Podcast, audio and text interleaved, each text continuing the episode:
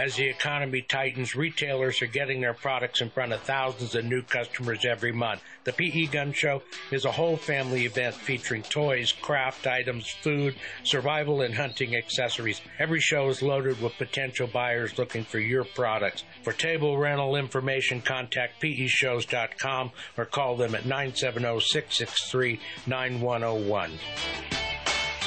The new 90,000 square foot Premier Events Expo Center, located at the Greeley Mall off Highway 34, is the perfect indoor space to plan your next event. Weddings, graduations, concerts, or fairs, this space can accommodate. For leasing information, contact peshows.com or call them at 970 663 9101. That's peshows.com, 970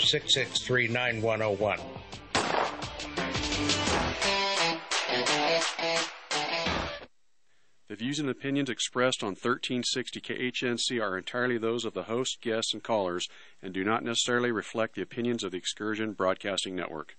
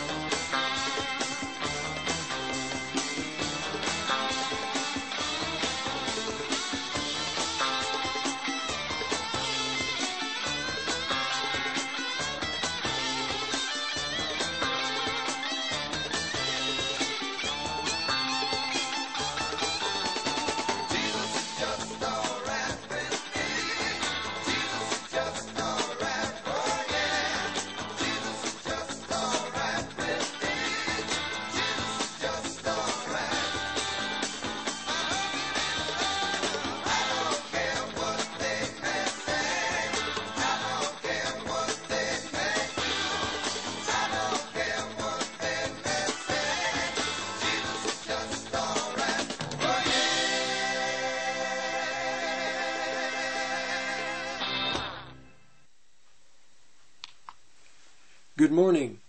Welcome to today's program, the Olive Tree and Lampstand Ministry Radio Church. I'm your host, Rick Rodriguez. I want to begin today by uh, thanking everyone who has prayed for me. Uh, I will explain what why people have been praying. The early part of May or March, I'm sorry, we had a a uh, little bit of rain, and it's black ice. It froze. And on the way to work on a Tuesday morning, I was out heading out to warm the car up before I headed into the station. And it looked like rain. It looked just like it had been raining. I didn't know that it was frozen. I slipped and fell, and I had a fairly severe injury. I ended up in the hospital. I did mention this on the Present Truth program. I did explain to that audience why I hadn't been in the station doing a few live podcasts. But for this church family, I will explain what happened. And um,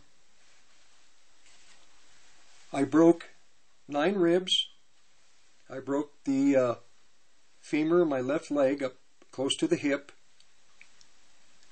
And I punctured my lung. It was a pretty severe injury. It was very, very painful. I was in the hospital for regular treatment, recovery,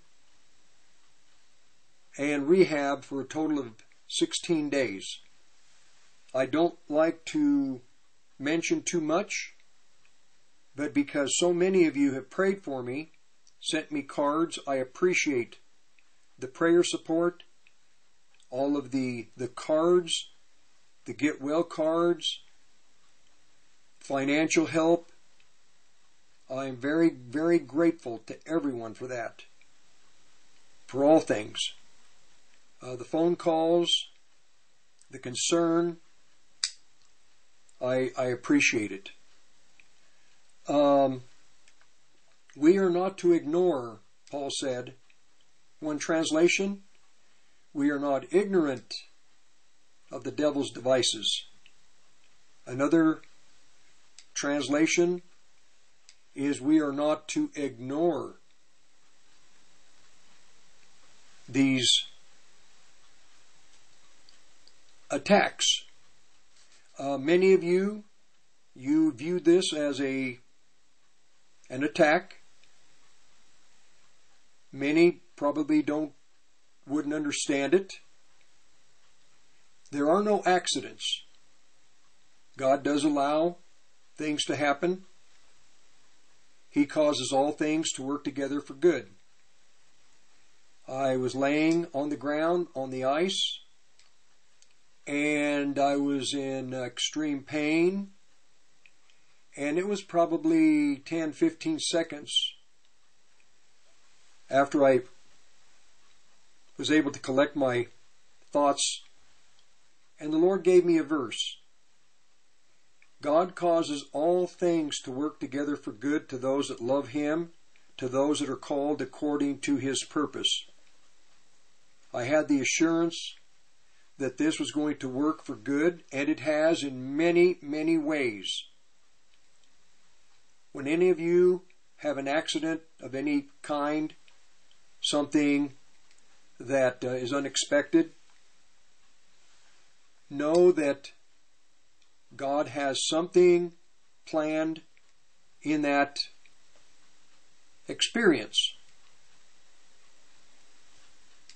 God wastes nothing. He can't. He uses all things for good, especially for we who believe in Him. We who are His people. There are many, many things that the uh, Lord has revealed to me during this time. I'm, I'm not allowed to put any pressure on the leg. I'm not allowed to walk. I'm wheelchair bound. I uh, can't do a whole lot because most places uh, I can't visit people because friends because their homes are not wheelchair accessible. I uh, am doing everything, being cautious, being careful, not to re-injure the break. I had to have surgery. They put in a pin. They had to put in some screws to pull the the socket down to the bone to cause it to set. The pin kept everything in place. The, the screw drew everything together so that that break could heal. Then they had to put another plate with screws holding things together. I don't like to talk about this. I really don't. My life is private. This is not just so that people that hate me can rejoice. I'm not, I'm not ignorant. I'm not ignoring Satan's devices. I know there are people that hate me. I know there are people in the occult. This happened right at the full moon of March. 15 minutes after the full moon is when I fell. Many of you don't know what I'm talking about, others do. It is a night, every full moon, where the children of the devil are out doing their witchcraft. Their prayers, incantation, curses, spells, things of this nature. We are not to ignore Satan's devices. We are not to be ignorant of that occult world. The only reason I'm presenting this to you, at every full moon, I generally pray for God's protection for myself and everyone that I love. It's just a wise thing to do. God causes all things to work together for good to those that love Him.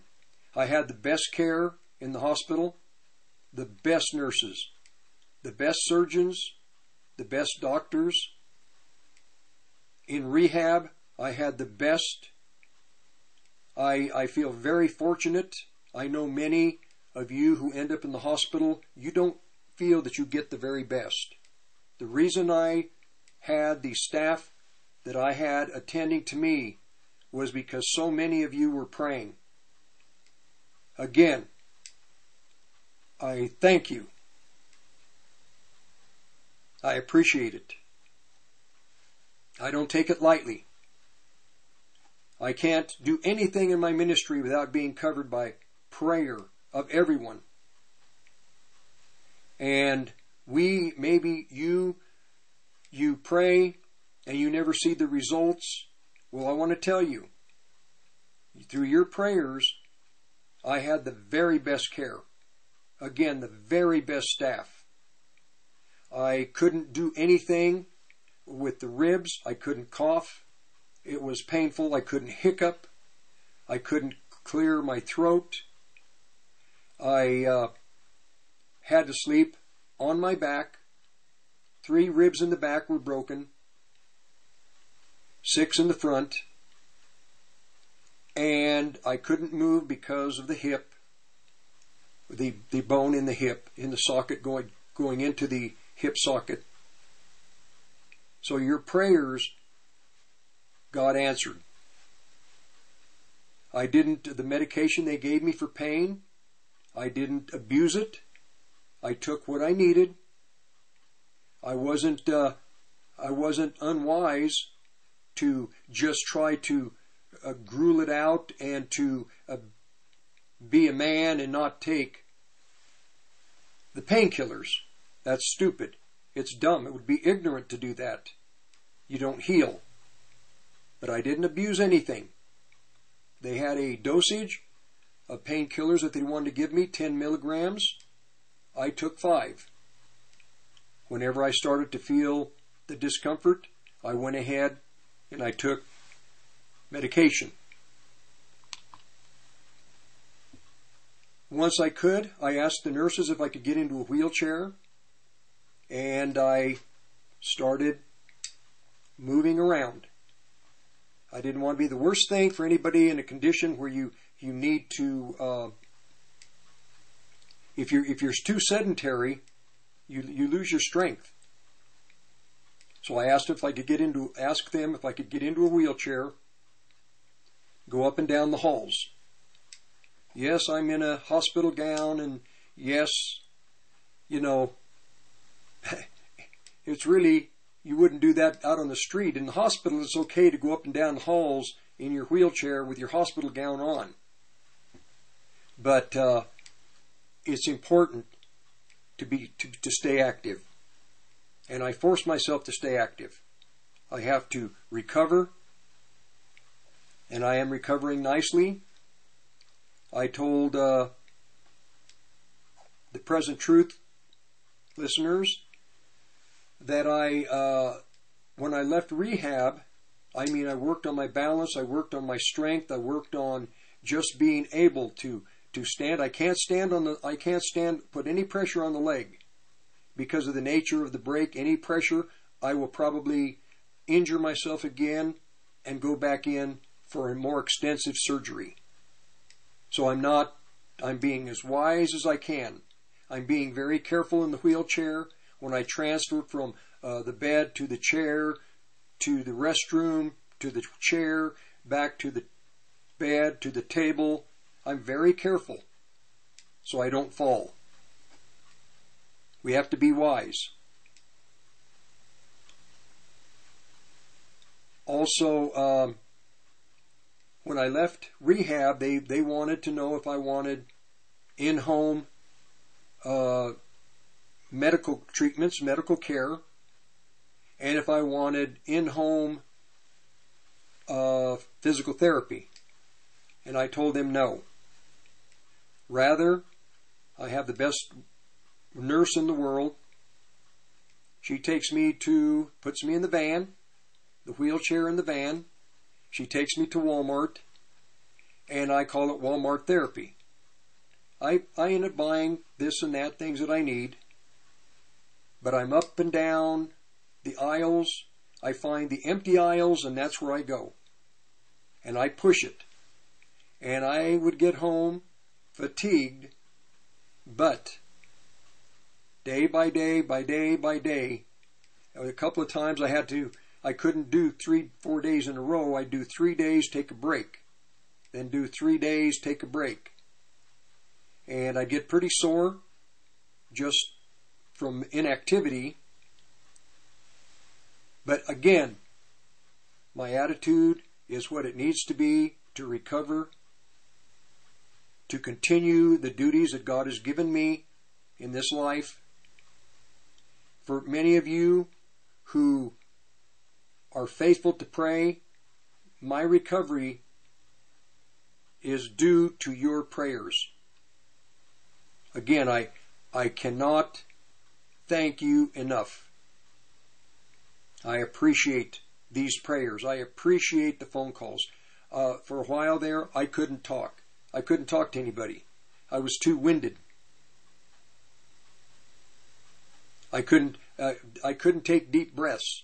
Then they bring these these instruments, and they make me inhale, which was very painful. I could only do it two or three times, and they're expecting me to go four or five or six or eight times with these these little contraptions. What are they thinking?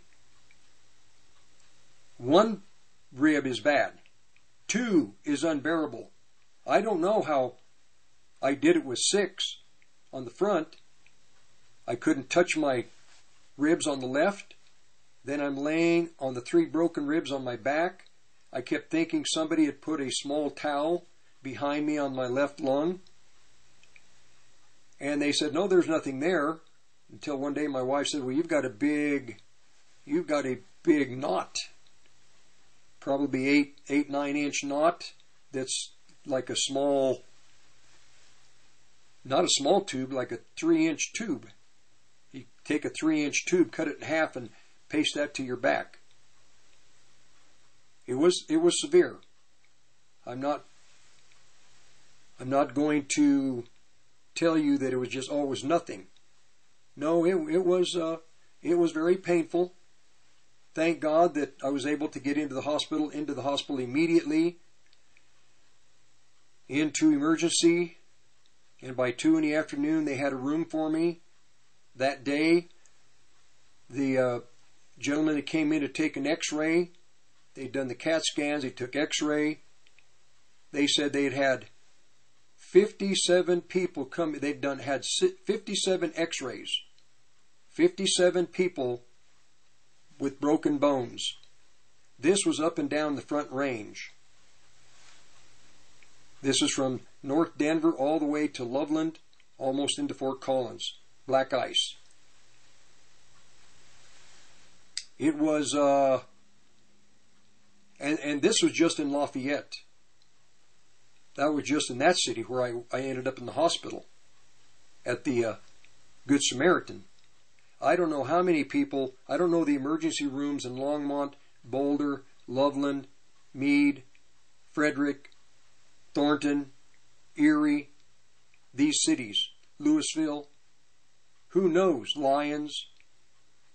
So there may have been hundreds and hundreds of people. So I wanted to begin by just, I'm back doing programs. I wanted to let you know what happened. And um, this way, I'm telling this audience. I thank the Present Truth crowd for their prayers. I thank this audience, this prayer family, this this radio church family. Thank you very much. Thank you. God bless all of you. God God keep you in your time should you have a time of hardship. God willing, you won't. God willing. So with that, I uh, now have so many different directions to go. I've just considered over these last weeks, almost a month. I won't be able to, I won't be, I'll still be in a wheelchair probably through mid May, possibly. If the doctor uh, doesn't see the bone healing the way it should, uh, he'll keep me in the wheelchair for a while longer. I don't mind. I want to make sure that I'm going to be able to get up about without any further injuries. I've been thinking while in the hospital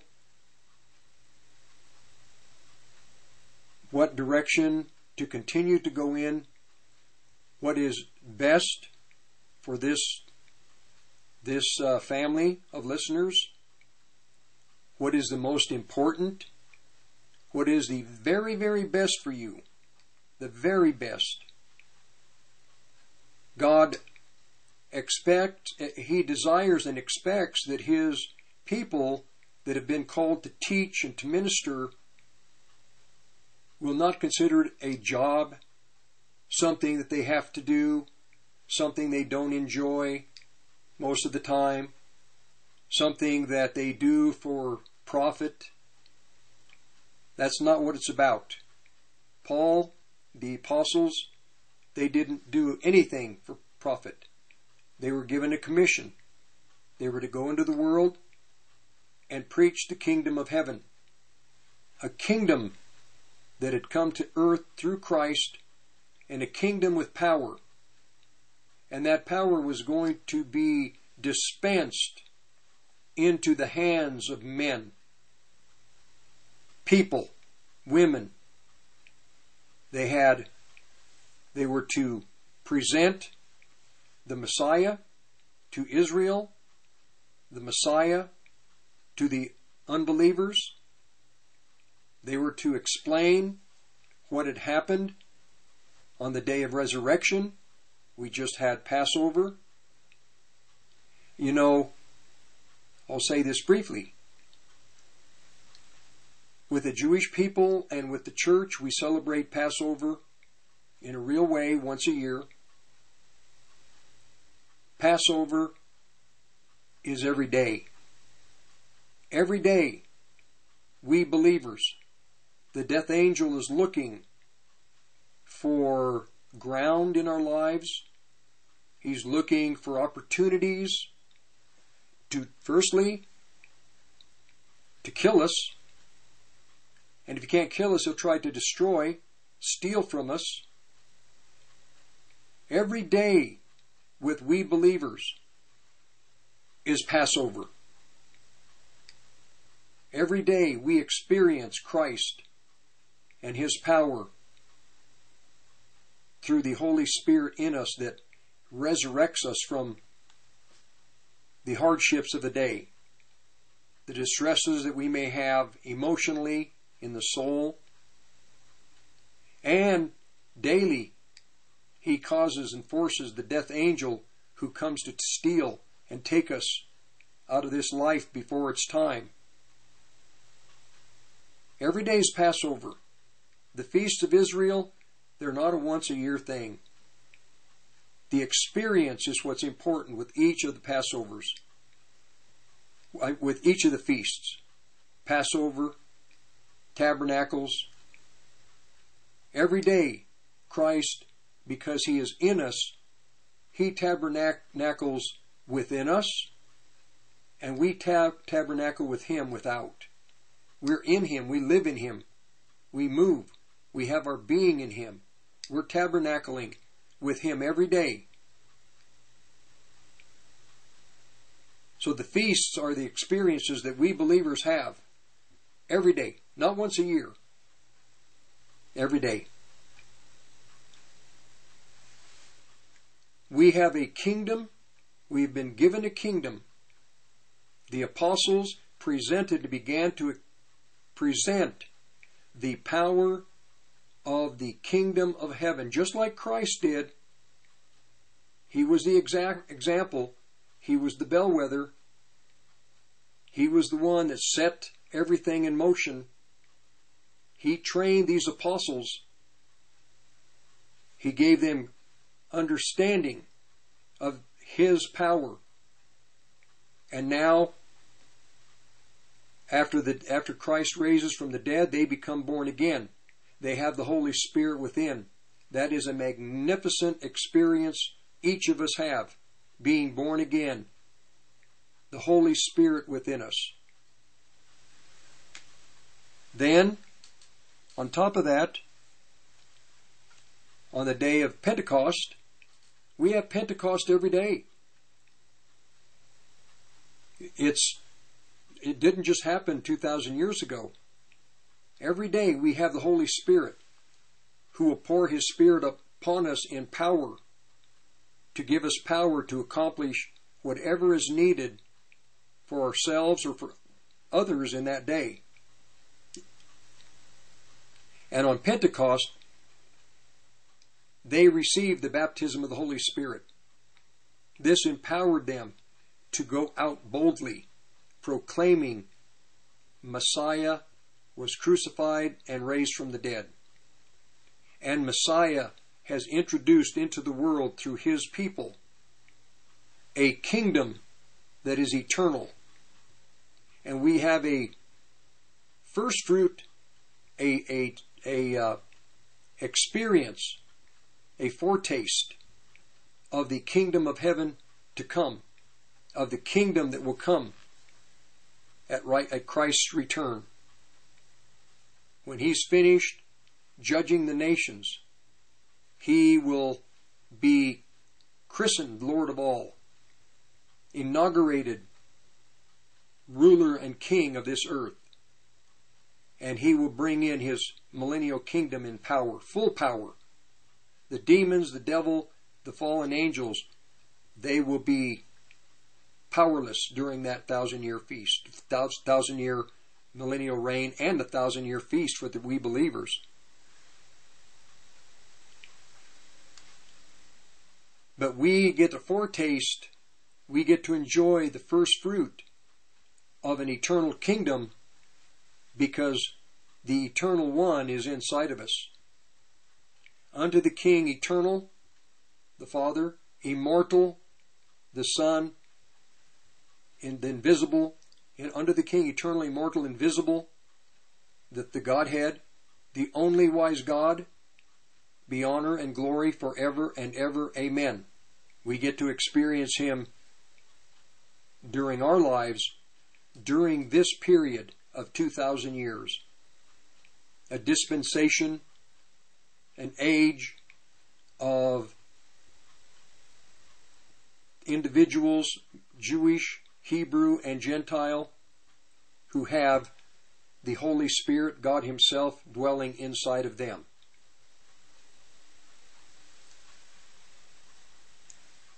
We, uh, we are commissioned to present this coming kingdom to our families, to those around us. That's what we're to do. That's what we're commissioned to do. While I was in the hospital, I had to think about these things.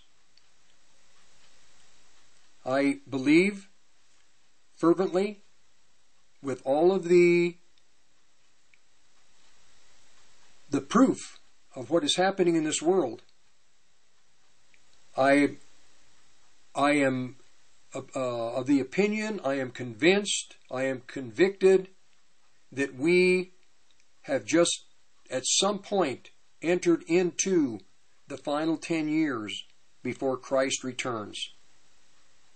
And in this 10 year period, all of the great prophecies, they're all going to, to it's like the waves in, in, in the sea.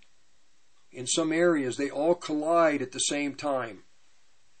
And you get rogue waves you have waves so powerful they sink ships, uh, big ships. They crack them in half. They'll break them, split them. And this is what I feel that I can't be apologetic for telling you that this body of this family, this family that has believed and accepted Jesus Christ this family that's living presently, some may go be with the Lord before this 10 year, this decade is out. But we are watching, we are seeing, we are in this ocean where all of these things are hitting at the same time. I can begin. I'm going to just continue to present why I feel this way. I see it in the scripture, which is the, the main reason I feel this way. I see it in the scripture. Almost 50% of the Christian people, evangelicals, are fully convinced that Antichrist, as we know him, is already alive. He is in this world. He is waiting to take position as the lawless one. Then you look at the condition of the evangelical churches in this country. Are they, as the family of God, is it ready for hardship? Is the family of God ready for the distresses that have begun? Will the family of God, God's children, will they be able to stand in spite of all that's coming?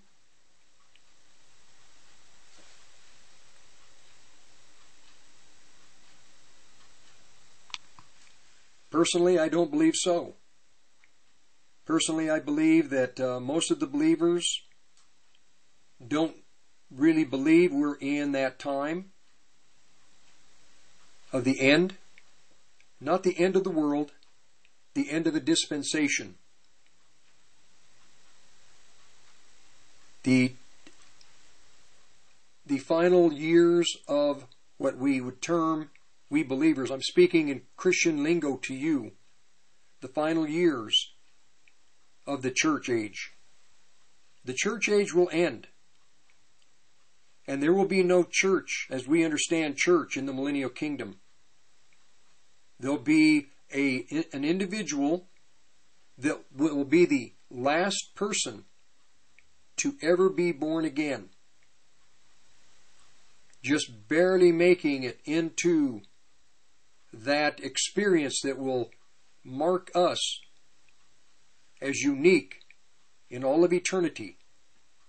We're the ones that will have received Messiah as the Holy Spirit.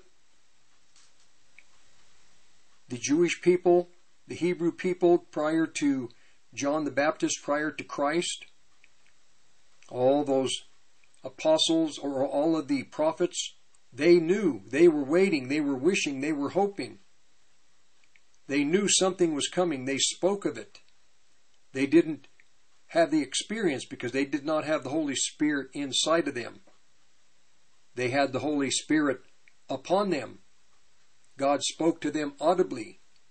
He will still speak audibly when He has to, but normally He will speak to us in many different ways a small, still voice.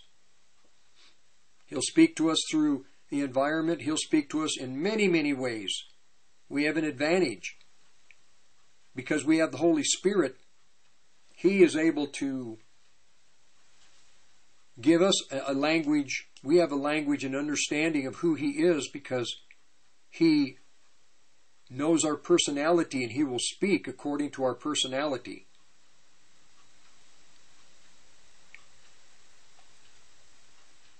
So we we are very unique, but there will be one person. I don't know from what nation, male or female, that individual will be from, but that person will meet the Lord, and then immediately be changed in the twinkling of, twinkling of an eye from his fleshly, his body of flesh, to a brand new body just like the angels, cannot perish. This time, the, the, the, the time I'm speaking of, for we believers, it's up the road. Eight, nine, I believe less than ten years. I believe that uh, I'm just presenting mainly concepts overview, complete thoughts to give you an idea, things to consider. I plan to use the scripture to present the reasons why I believe what I believe. And I have been presenting scripture over the last year and a half, two years. I did have a revelation, a realization, and the Lord told me that many of the things, and, and I was forced to play some of these programs that I pre recorded a year ago, six months ago, four months ago, and many of them I I do a program and I'm busy through the week and I don't have time to go back and re listen, to uh, criticize. I get a lot of criticism, and it's due, due criticism. And there are things that I could present to you in a different fashion, uh, using a different vocabulary. Many times I have a program planned, laid out, prepared, verses, thoughts, direction, and I begin to minister, and the Holy Spirit takes me a completely different direction. And afterwards, I look at my notes and I think, man, I didn't go in the direction I intended to go.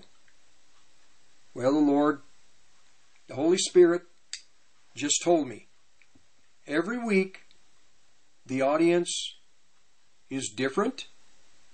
Many of the same listeners, new listeners. But the Lord told me, and I've given you the verses in this before. In Revelation, the Lord is a master of ceremonies. He comes dressed every Sunday in a fashion in royalty. He always pre- pre- presents himself to his children in his royalty in his majesty. Many Christians just still know him as a shepherd. And they, that's where they, that's how they know Christ most of their lives. He's just a little shepherd. He was a, he was a, a shepherd of the sheep. He was, uh, you know, he came to die for our sins, which he did. But they don't come forward into the book of Revelation to see how Christ is going to present himself to the world in the time in which we live. He's not presenting himself except for the new believer to the new believers as the Savior. He is, he will always be the Savior.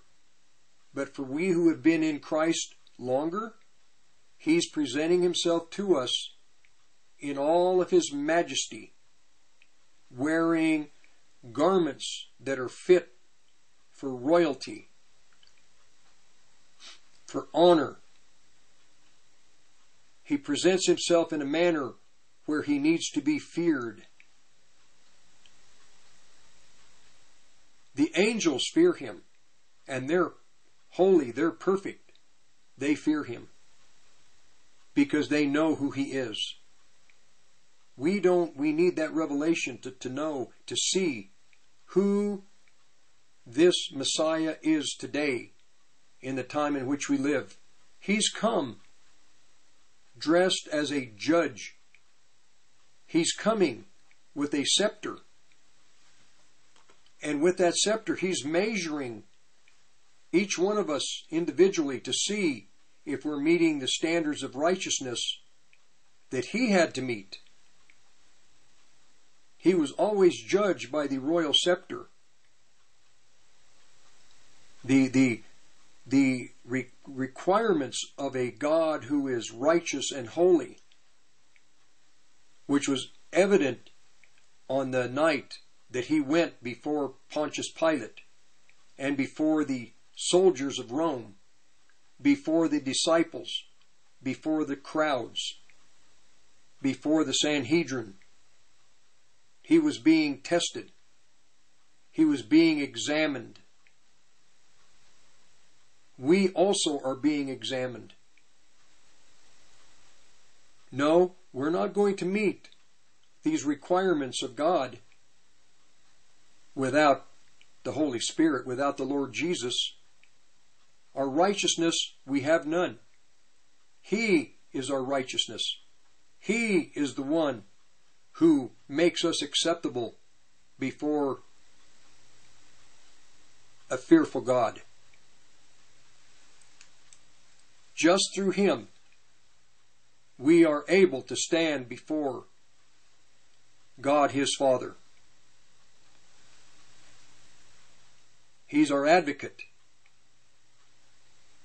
He's the one who cleared us of the faults. Just who we are individually, what we do, which is offensive to God, what we think, our actions. But that doesn't even talk, it doesn't address even our nature.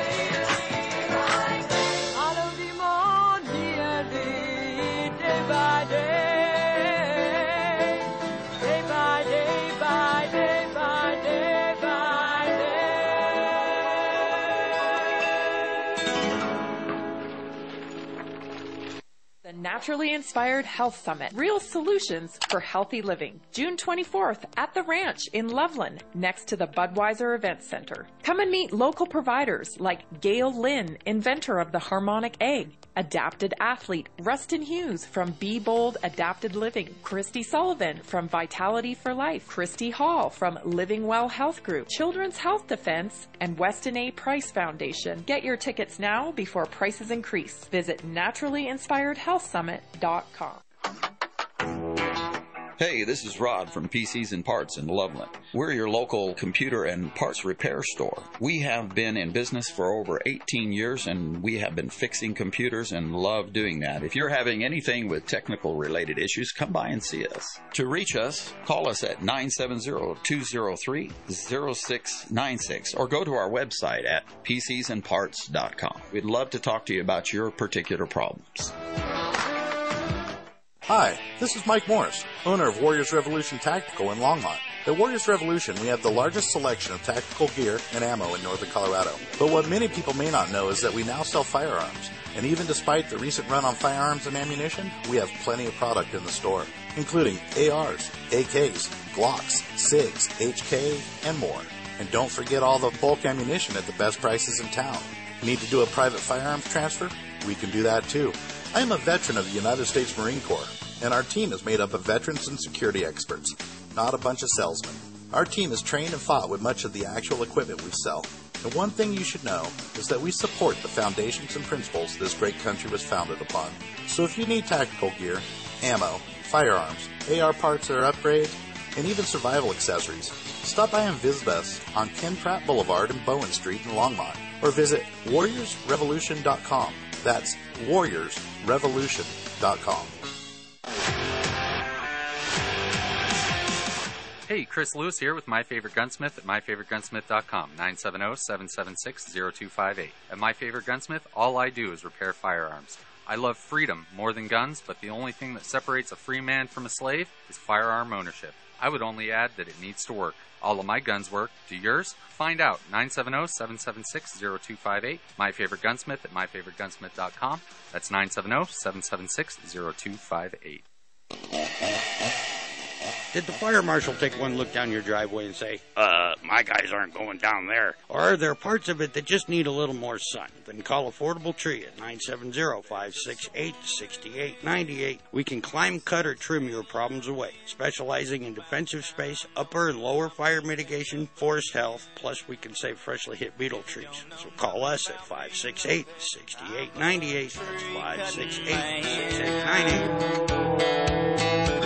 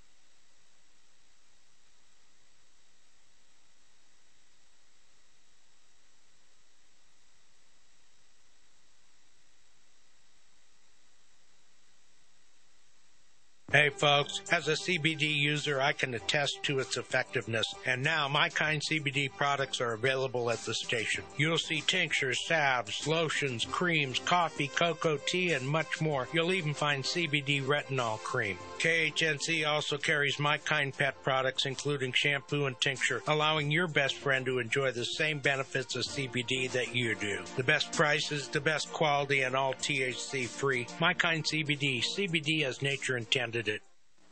You're listening to the roar of the Rockies, KHNC 1360 AM, Johnstown, Greeley, Loveland, Fort Collins.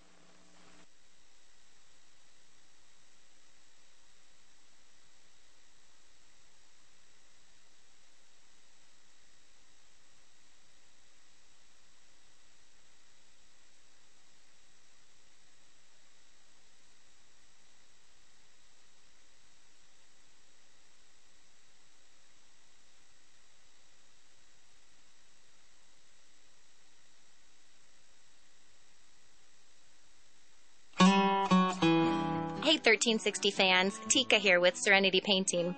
Did you know that we also offer concrete framing, drywall, and much more? For a free estimate, call us at 970-978-9565. Mention 1360 and receive 15% off any construction service and or free upgrade to lifetime warranty paint with a 7-year labor warranty included. Call us today at 970-978-9565.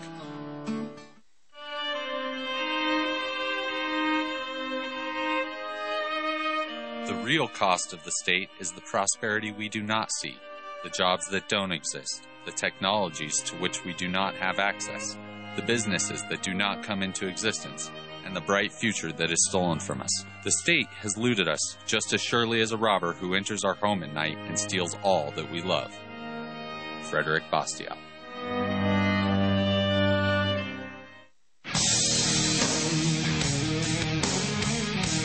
Sharp community members, this is Tommy with Tommy's Barbers and Blades. We're reaching out to you guys to let you know that we're in need of a barber or stylist at our Mead location on Highway 66 and I 25. If you're a seasoned pro or know someone who's great, give us a ring at 720 745 0783 or stop in and talk to us. We're looking for you. Again, that's 720 745 0783. KHNC, my truck broke down. I knew it was time to get a new one, and I knew there was only one place I was going to go. Steve and Mike over at the Ramsey Auto Group. So I gave him a call at 970-443-5654, and I went down to their new location at 6175 West 10th Street in Greeley. They gave me a tremendous trade-in value for my old truck, which didn't even run, and then they set me up with a new truck that I love. The process was seamless and easy. They took great care of me. Ramsey Auto Group in Greeley, 970-443-5654. Off-Road Automotive offers a wide range of used automobiles for all of your off-road and on-road needs. From classic Jeeps CJ7s to high-end sporty Corvettes and everyday commuters, they have a vehicle for you. Bad credit or no credit, no problem. Their professional finance team has you covered. Give them a visit at 1392 Denver Avenue in Fort Lupton or give them a call at 303 502 3230.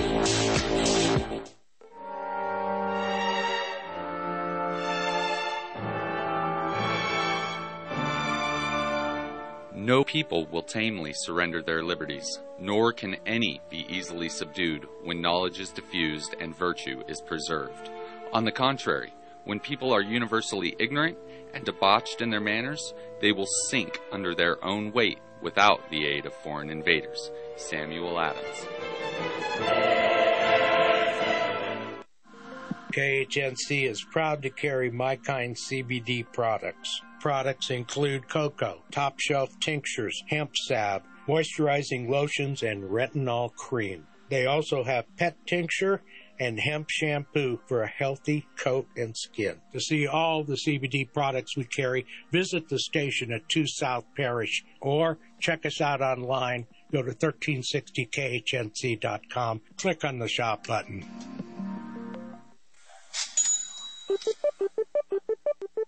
Reasons to Own Gold. Brought to you by the Patriot Trading Group at allamericangold.com. Reason number 647. Most people don't even know that the courts have already ruled. Once money is deposited into the bank, the bank owns the money, and the depositor is merely an unsecured creditor of the bank. Which means if the bank goes under, you get paid last. After the financial crisis, instead of breaking up too big to fail, the government and the Federal Reserve created Dodd Frank and made too big to fail banks even bigger while putting your deposits more at risk. I'm Joe Jaquint, CEO of the Patriot Trading Group. To learn more, visit us at allamericangold.com or call us at 800 951 0592. Hi, this is Ron Tafoya, owner and operator of New Method Cleaners, Northern Colorado's oldest dry cleaners. Men's clothing to women's fashions, we clean it all. Give us a call with all your cleaning questions. If we don't clean it, we might have a solution. We have two locations to serve you in Severance and Fort Collins. Please call us at 970-775-0623. 970-775-0623. You can hear the roar. The roar of the Rockies. 1360 AM. KHNC. Johnstown. Okay. I'm going to continue now with the second hour of the Olive Tree and Lampstand Ministry Radio Church program. I'm your host and the founder of Olive Tree and Lampstand Ministry, Rick Rodriguez. Contact information is P.O. Box 872 Longmont, Colorado 80502. I uh, kind of in the last hour, I I just didn't want to break the momentum. I wanted to keep uh, hopefully a clear thought, and I think I went a little bit, a little bit longer than I should have, but it's okay. Now, in this hour, I, again, to begin the programs in the future, I am going to pick a thought and I'm going to thoroughly cover that thought. Today, I'm just presenting some things to you to get you to think. The Lord is visiting us in a different manner a different he's he's he's visiting us really as the Lord of hosts, Yahweh Sabaoth, the Lord of hosts. He is the commander of his spiritual armies within the body of Christ. We are a we are his his army. I, don't like to use that word. I have to. That's the only way I can explain it. We're at the end of the world, at the end of an age. We are going to close the age out. The hardships that we're going to go through are like the world has never seen before. There are those who uh, believe that we are going to be raptured out of all the hardships to come. I don't hold that view. I don't believe it's accurate. I don't believe it's true. I believe that it is a doctrine of demons. It is very deceptive because the Christians who hold that view, they are complacent. They feel that what is coming isn't going to affect them or their families, those that they love.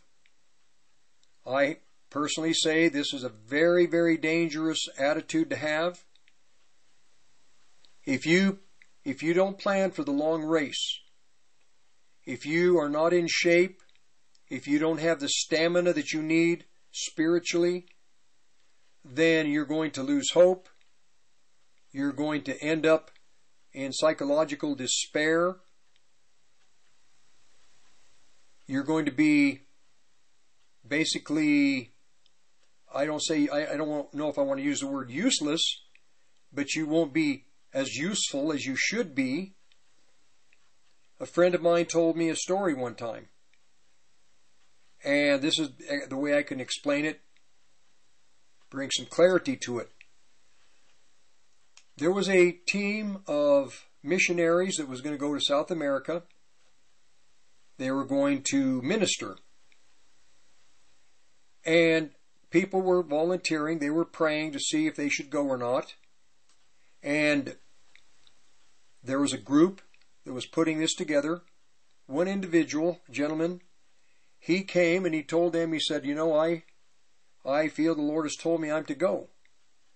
Well, they weren't so sure about it. They just weren't so sure that this guy was listening to the Lord. But he persisted. They finally yielded. They flew into an area in South America. I think it was northern northern part of the country. The flight flew in, and it, they were there for one week, and a week later the plane would land again, and they would take that, they would board that plane and leave the country, come back to the U.S. They landed.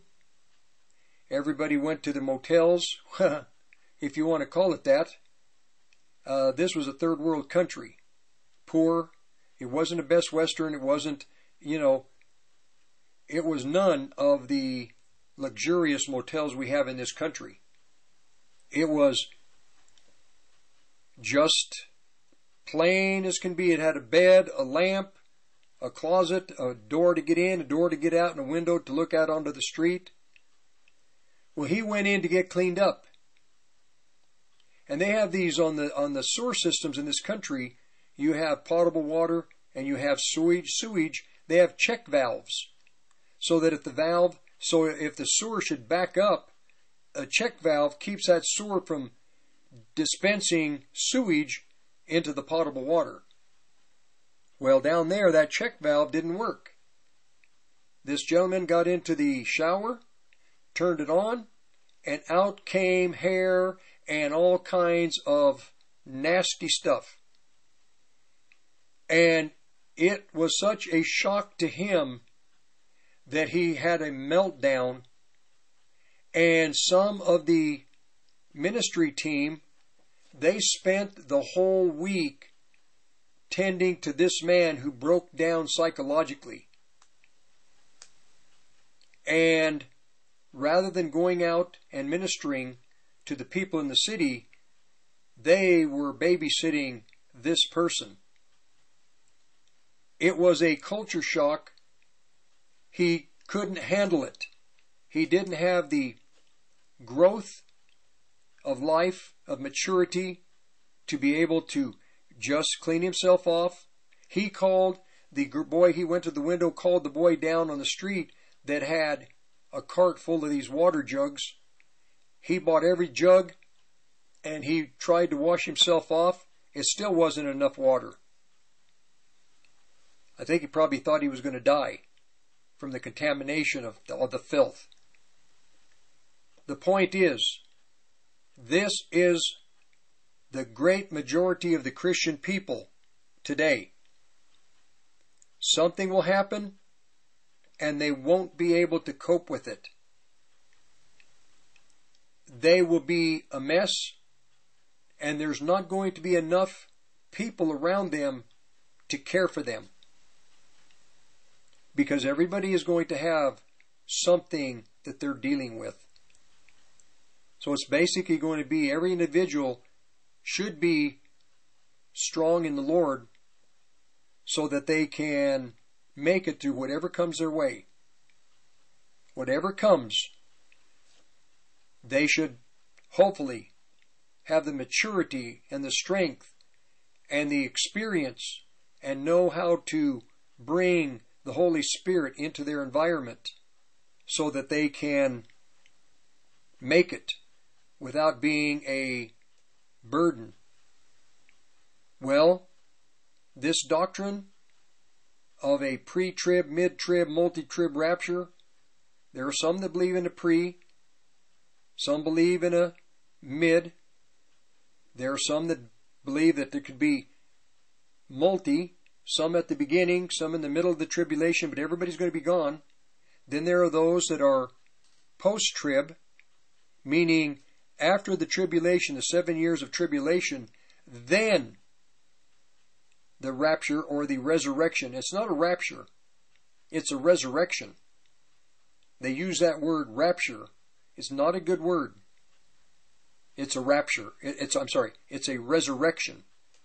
There will be one resurrection of the dead and those still living. A resurrection to the judgment seat of Christ, which I should take the time in the future to present to you what this is, this judgment seat of Christ. Paul talks about it in 1 Corinthians, where we're all going to stand before the Lord and we're going to be tested with fire. And what is not of God, what is not of gold, silver, precious stone is going to burn. What is wood, wood, hay, and stubble is going to, of the gold, silver, precious stone will go through the fire. Wood, hay, and stubble is going to be burned. But we are going to be still saved. We just don't have any works for our banquet, which is the millennial kingdom. It's a banquet. so, for the Christian people that want to continue to believe in a pre trib, pre hardship rapture or resurrection, uh, I would caution you. I know the verses that you, you have. I know many of you are so good at debating. And the people that put this together, they take the scripture they make it look so perfect. But the thing is, the other verses that they are presented with, they've already been trained to just ignore those other verses. Like one resurrection. I was living in Vegas when I was in Vegas, when I was uh, on the program out there. There was a uh, brother. He was a, a, teacher, prophecy teacher. He'd come into Vegas. I don't know where he lived. I don't know if he lived in Southern California, but he'd come into Vegas. He had a group of people that would follow him. He'd come into Vegas about once a month, once every six weeks. And he would have a night where he would teach. I heard about it. I Saturday night, I really didn't have anything to do. It was early, five o'clock and I just felt to go. And I did. I sat and listened to the guy, and I think I only went once. And he was giving the crowd verse after verse on the pre trib rapture. And I just listened. And then finally, he had questions and answers, and everybody, they were all amen, agreeing the guy was their man. So I asked him at the end, whenever all the others finished questioning, there was I, I let everybody question ask their questions first. And finally, pretty much everybody was done, so I raised my hand and I asked him, I said, I said, are there, I said, uh, I forget his name. I don't think I called him pastor. I just think I called him brother. I said, Now, do you consider the rapture to be resurrection?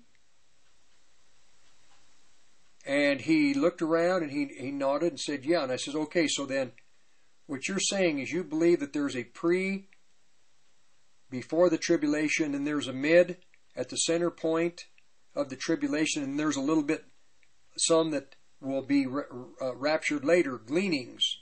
So you believe that the rapture is a resurrection, and he had to had to say it. He said yes. I said so. Then what you're saying is each rapture is a resurrection, and he ho hum, but he said, Well, yes. I said, Well, then, the scripture only talks about two resurrections the resurrection at the white great white throne judgment and the ra- uh, the resurrection where the dead and living go stand before Christ at the white at the at judgment seat of Christ. I said, so you still believe that there are three rapture, resurrections rather than rapture? And he said, uh, you know, yes. I said, okay. And I sat down. Well, no one said a word because they were now thinking about it. And everybody started getting up. And naturally, uh, everybody walked in the opposite direction. I'm so used to that. Except for one brother. He came over quickly and he said, Thank you, brother. No one's ever presented that to him like that before. He said, Thank you, because I knew that he understood there is only one resurrection, not three, not two, not multi. So the people that still believe, and I have many friends and family that do believe in a rapture. Again, I say that this is a doctrine of demons, just one of many in the evangelical churches in America. Then, I, I, really didn't want to touch on what I'm going to touch on right now, but I'm going to. You know me. I don't want to, but the more I'm saying I don't want to, I know I need to. And many of these things that I'm presenting to you, I'm they're they're a whole complete teaching. There's a whole complete thought. And I'm going to present it in a condensed form just to give you the concept behind it. we all know that in this country, the Jesus movement was a phenomenon that was really in church history almost to a great degree unparalleled. Now I know you might think that's crazy for me to say that because we had so many uh, awakenings in this country before. When we first came to the country as Christians, then another awakening before the Civil War, awakening at the time of the Civil War. After the Civil War, there was the revival, Pentecostal revival in California. Everybody knows the Azusa Street. Other revivals everywhere. The the Foursquare and the Assemblies of God coming into existence in the Pentecostal move.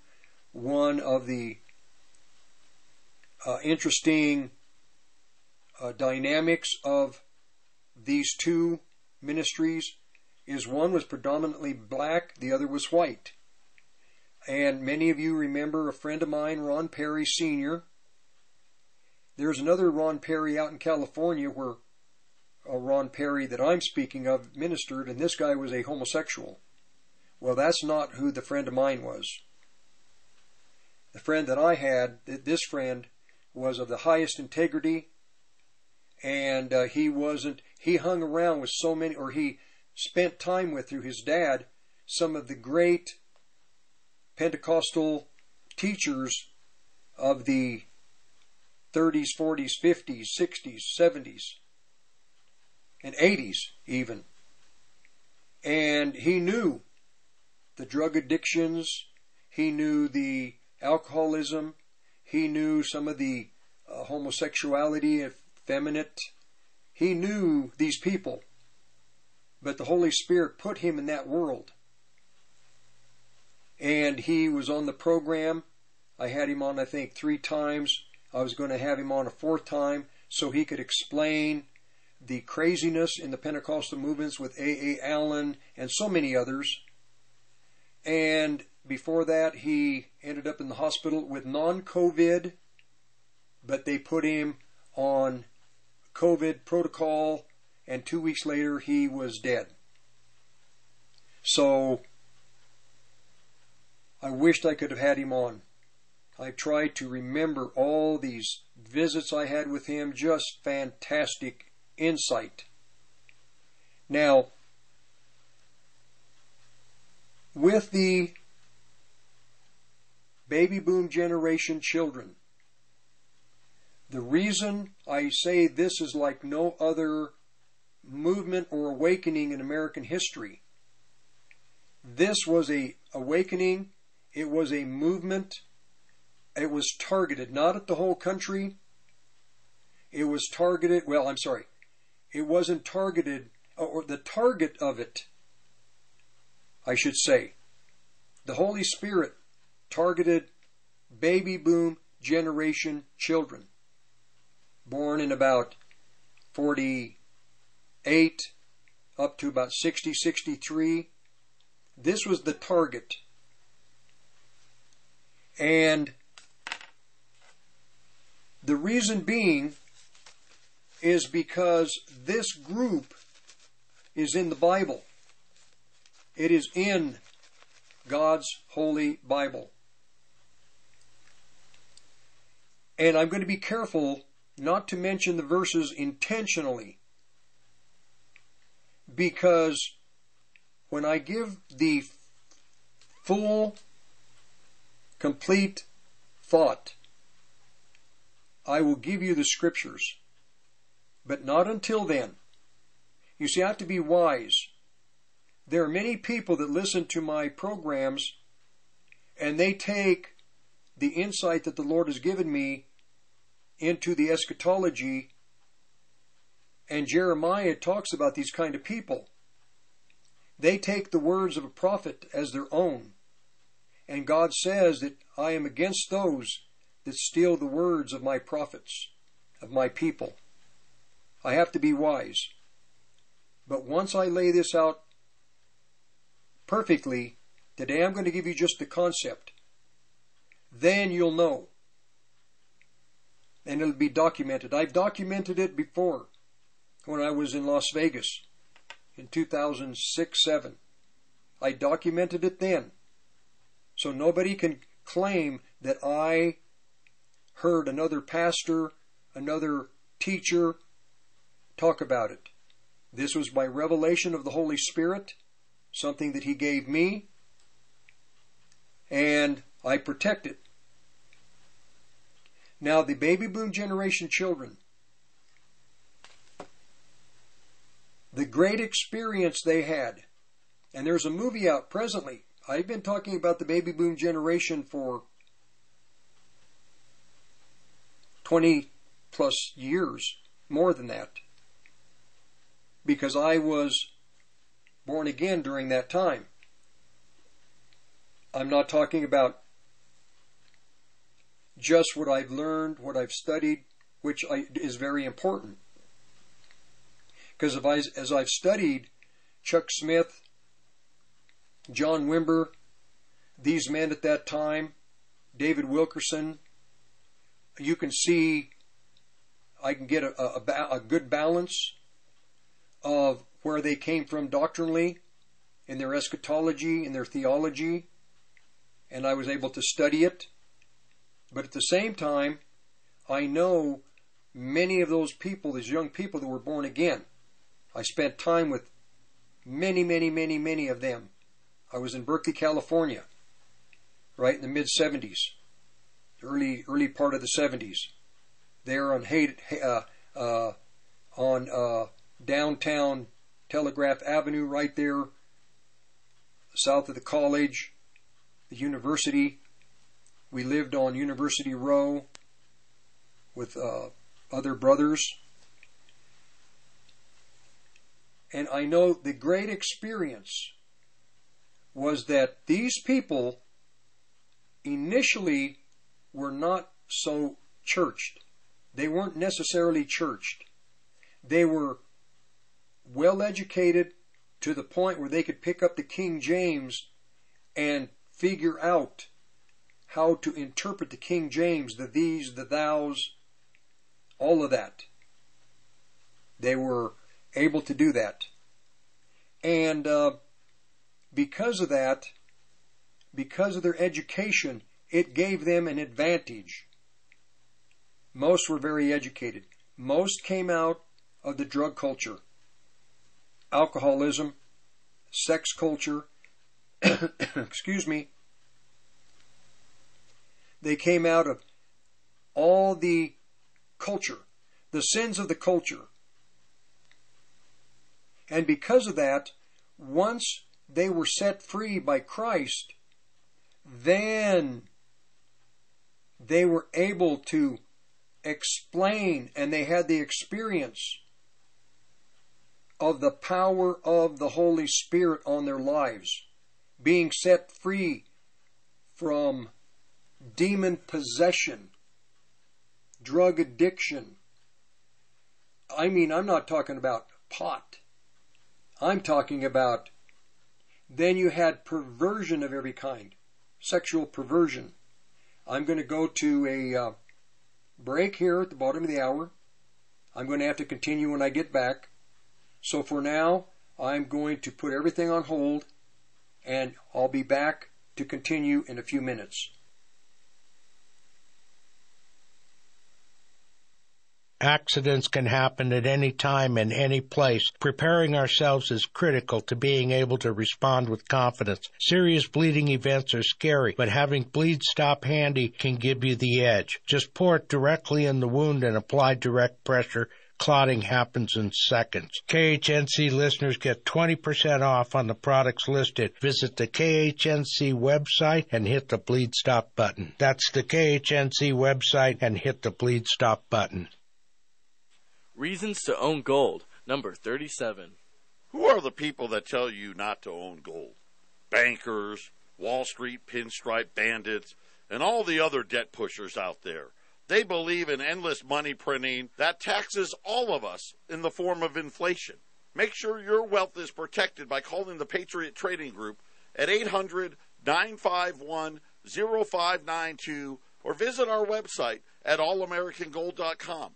This is Mark Call, host of the Come Out of Her My People show here on the Roar of the Rockies. Tune in to discover why, whether it's the law of the land or scripture, what you've probably heard it says is not what is written. It's time to come out of all of that. Okay, I am going to continue. Again, my contact information is Olive Tree and Lampstand Ministry Radio Church, P.O. Box 872, Longmont, Colorado 80502. And the podcasts are on 1360khnc.com. 1360khnc.com. This is a three hour program. I know you're not going to be able to sit for that length of time, but you can through the week. You can take a half hour here and another half hour. You can get through it. I uh, also say that uh, I would invite you to tell friends, other Christians, to tune in. This I I am presenting to this audience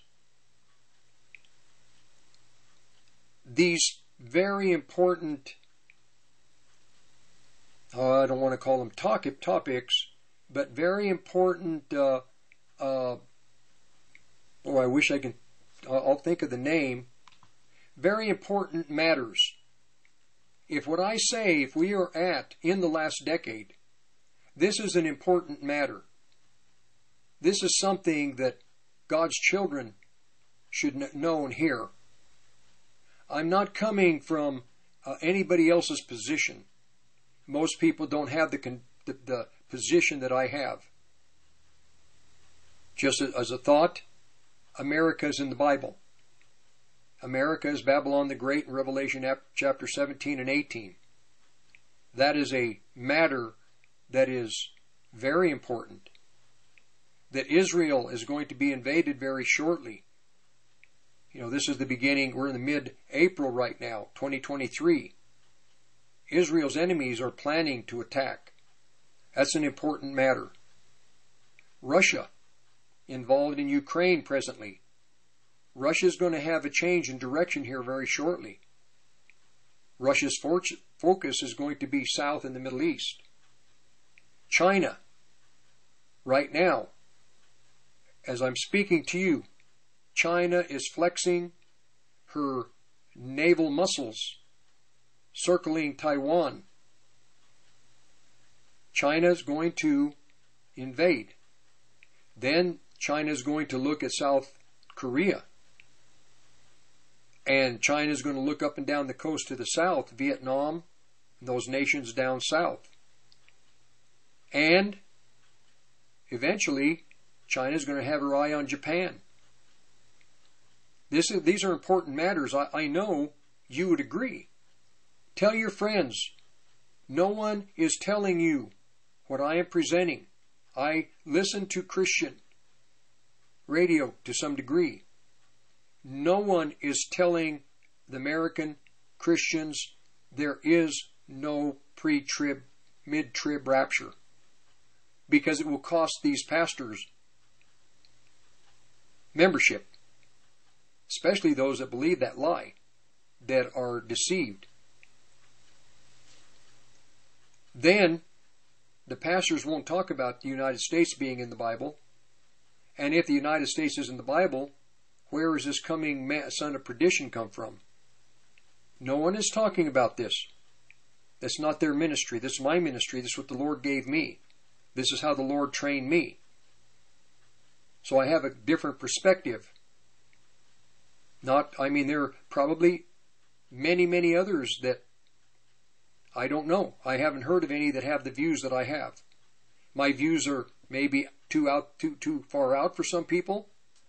Well, maybe they're not. And like I always say, forecasting. Weather forecasters, they tell you a storm is coming in, a front is coming in, heat is coming in, whatever. And whoever is the most accurate gets the biggest audience. Well, we who are teachers of Bible eschatology, end time, end time, or, or time prior to Christ's return, we are forecasting also. We are taking what we see in the scripture and we present our view, our forecasts, so to speak. Well, with forecasts, uh, there's they're going to be tested.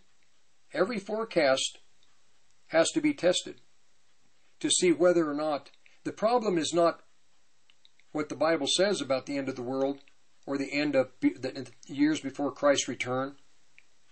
That is accurate forecasting. The prophecies are accurate. The interpretation is the problem because there are so many that have interpretation, different interpretations. So the problem is not with the forecasting, it's with the interpretation. So I'm always presenting my interpretation, and I will be tested on it. I have been tested on it. I am being tested on it. So I just present that to start the, this second half of this hour. But I, I didn't forget, I'm going to go back to the baby boom generation believers. They're unique. Antichrist is a baby boomer. You don't have to believe me. It's unique. Donald Trump is a baby boomer. Hillary Clinton. Some of the very, very powerful people in this country. Baby boomers. Menachem Begin, baby boomer, American baby boomer. Israel began its baby boom in, when it became a nation again in 1948. This was the intention of the Holy Spirit to begin a, an experience with the young people of this country that would change this society.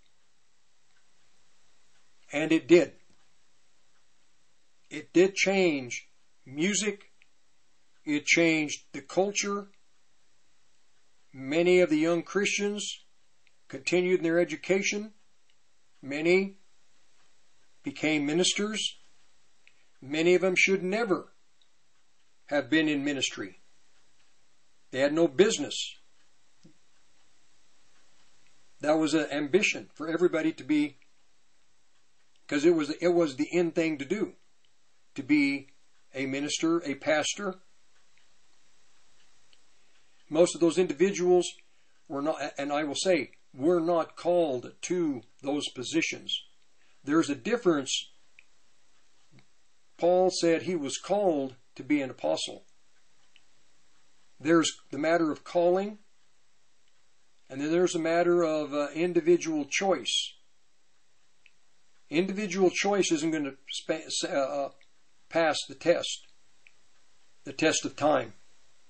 Those that are called, I know some great friends that are ministers, have been ministers since the 70s. They were called to minister to the body of Christ. They were called into positions of pastor. Lester Sumrall, a man called in the Pentecostal church, many didn't like him because he was Pentecostal. He was called. A great, great individual. And the proof was with the way that the Holy Spirit used him, the way that he worked during those years in his ministry. Here, God gives him an insight to put a television station and broadcast from this great state of Colorado which I call Culturado, right there outside of Denver, internationally. You think that was just accidental? No, this came through a man who knew how to pray, a man who knew how to hear God's voice, what the Holy Spirit was asking him to do. Firstly, being a pastor. Secondly, being a having a ministry a radio station, a, a, television station, and his LeSEA broadcasting, I compared it to some of the others, the Bakkers and the, uh, I can't even think the other names. But his, he was fruitful. Fruitful. The others were fruitful too, but uh, there's not going to be much return from those that sent their thousands and millions of dollars to those ministries, Paul and the Crouches. You think I might be critical of some of these people? Well, I don't need to be critical. You look at the tree, you look at the fruit, and you have to assess, make an assessment. You have to tell the truth. Is a walnut tree a, a walnut tree? So but going back to what happened, and I believe in my studies, many will disagree with me. I have my reasons to believe it. That move of God was a 16 year period of the moving of the Holy Spirit on baby boom generation children. Jewish, Hebrew, and Gentile. This is one of the things that made it unique. It was directed by God, by God to the Hebrew people in this country, in America. It couldn't be directed to the Hebrew people in Israel. It had to be directed to the Hebrew people, the young people in the United States, and to the young Gentile people in the United States. This is what made it unique. But you see, God has a plan with these two peoples. God has always had a plan with the Hebrew believer and the Gentile believer. But through the last 2,000 years, it has been basically the Gentile believers that have paved the way to spread the gospel through to, to the nations.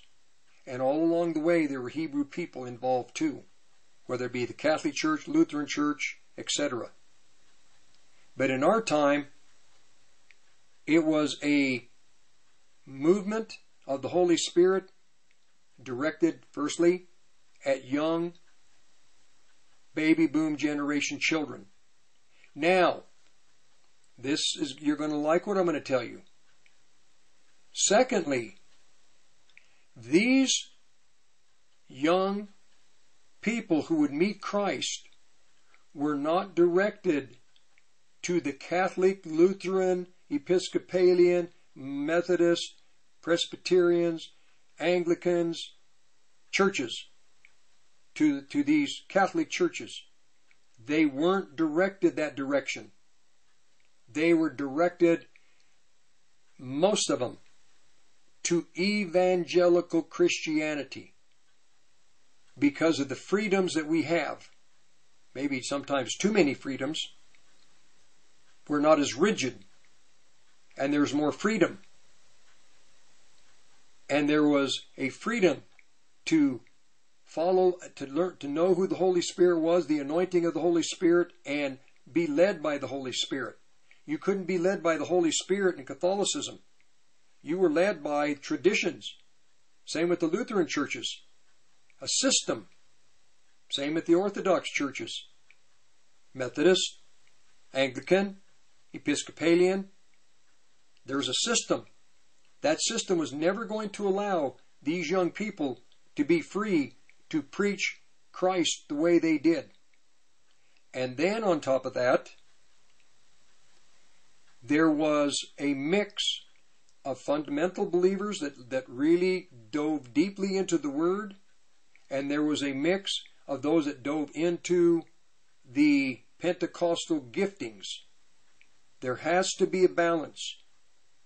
There, the Pentecostal giftings, the giftings that Paul talks about in 1 Corinthians chapter 12, these giftings are vital. They are necessary. They are pure. They are holy. They are needed in the body of Christ today because there's going to be sickness. There's going to be demon possession. Who's some of the healthiest, unhealthiest, psychologically unhealthy people in this country? Christians. They come to Christ unhealthy mentally. They get saved. But no one is there to help them with the psychological conditions that they may have been affected by before they met Christ. Demons, in various degrees, drug addiction, alcoholism, sex perversion, who knows what else. But they need to be set free, and only the only way to be set free is through the power of deliverance. There's a, a man that you all know about, Derek Prince. This man was unique in his ministry. He is the, I would say, he is the Apostle Paul in that type of the deliverance ministries. There are many deliverance ministries here in Colorado in the past. Bob Larson, and there was uh, Malcolm Smith to some degree, but not anyone like Derek Prince. You should listen to him. Like he says, if you if you have demon possession, if you are demonically uh, influenced, and let's say that you you kind of want to be set free, but you kind of don't. I know some people that women that wanted to be free from demon possession, but that meant that once they're free from the demon possession, nobody has empathy for them, and and they they like to be the um, be taken care of. They like to be treated with tender care. So they it was a crutch they like they wanted to be set free, but at the other on the other side, they wanted to be pampered. No, if you want to be set free, you have to make a decision that at all costs you're going to be set free. You have to be, uh, how did Derek Prince put it?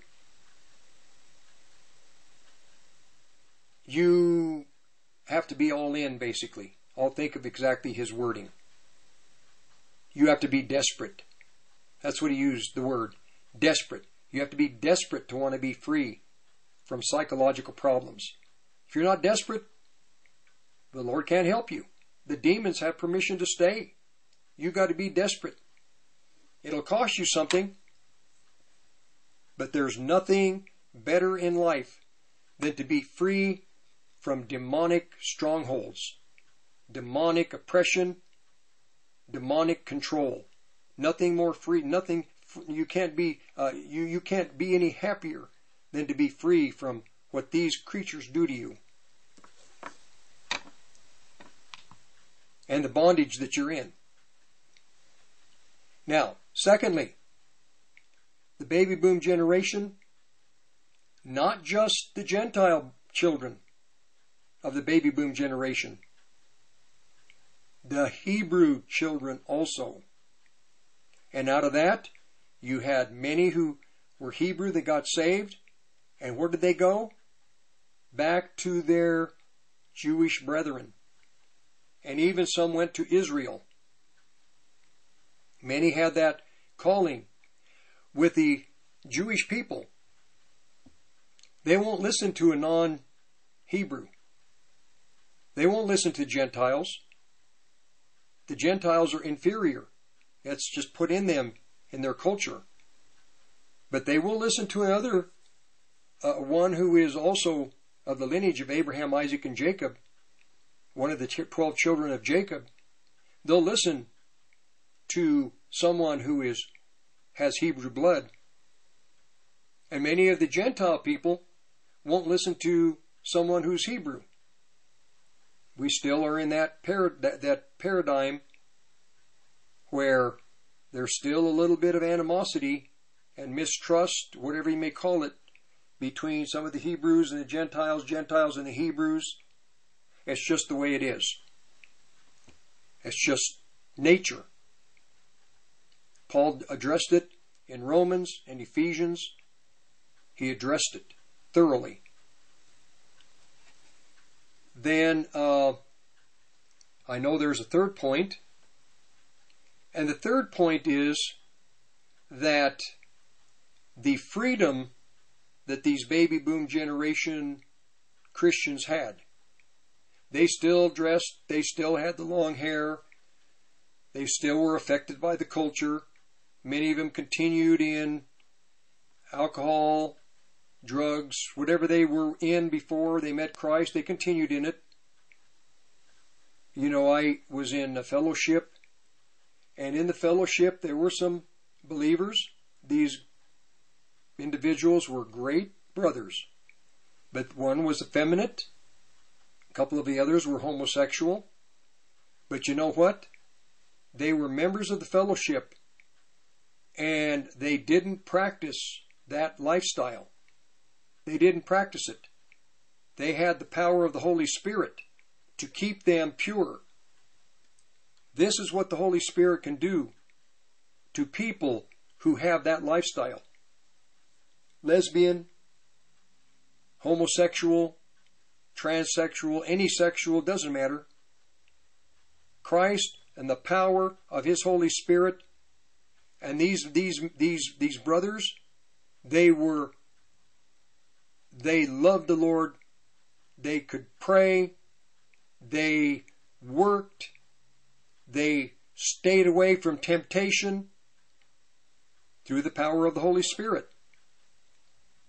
This is what I got to experience with other believers. We were free. Some felt the Lord wanted them to get a guitar and start singing music and making music. And they did. They, they weren't in an assembly. They weren't controlled. They weren't in a church family. They were just kind of bouncing around here and there and everywhere, just going to wherever the Holy Spirit would lead them just to meet with other Christians. I told a pastor years ago in Longmont, one of the things that God is going to do, I told this brother that. He's a pastor of a, one of the big Pentecostal churches there in Longmont. And I told him, the Lord is tired of the, the, the denominational boundaries. He's tired of it. With the evangelical, with the Catholics and the Lutherans, he's tired of it. And so what God is going to do to break down those walls, those barriers, he's, he has a tool. God is all wise. He has something that He always uses in every generation. And when He uses that strategy, the Christian people begin to join together. I'm going to tell you what it is persecution. Persecution. When the pure persecution begins, you're just another brother. Pastors will just be another brother. There'll be no, in a sense, hierarchy. There'll be still those that are established in experience and life in Christ. But basically, we're all going to be just brothers in Christ, whether Catholic, Lutheran, Episcopalian, if you're true believers. We're about to end this hour. We're going to have the third hour. I'm going to have to continue with the baby boom generation. It's in the Bible. I'm not going to tell you where. I have another program. This one is pretty thorough, but I want to get you the verses and what God expects of us. We who were baby boom generation Christians.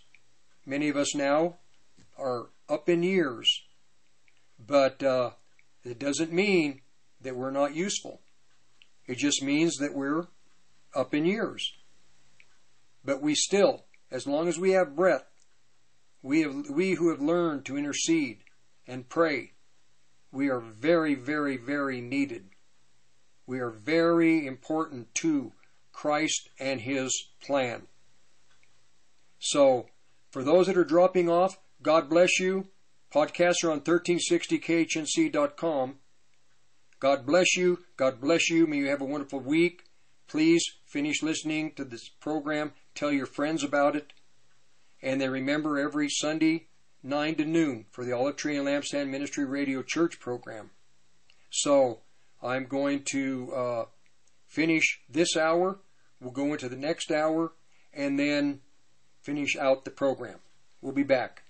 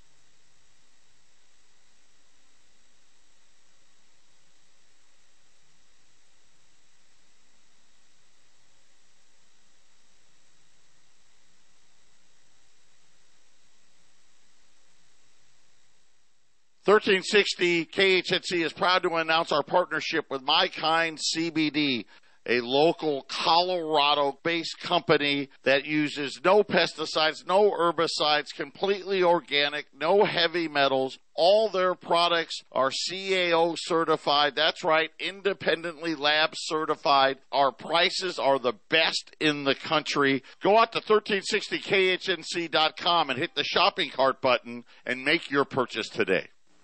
You're listening to the Roar of the Rockies, KHNC, 1360 AM, Johnstown, Greeley, Loveland, Fort Collins.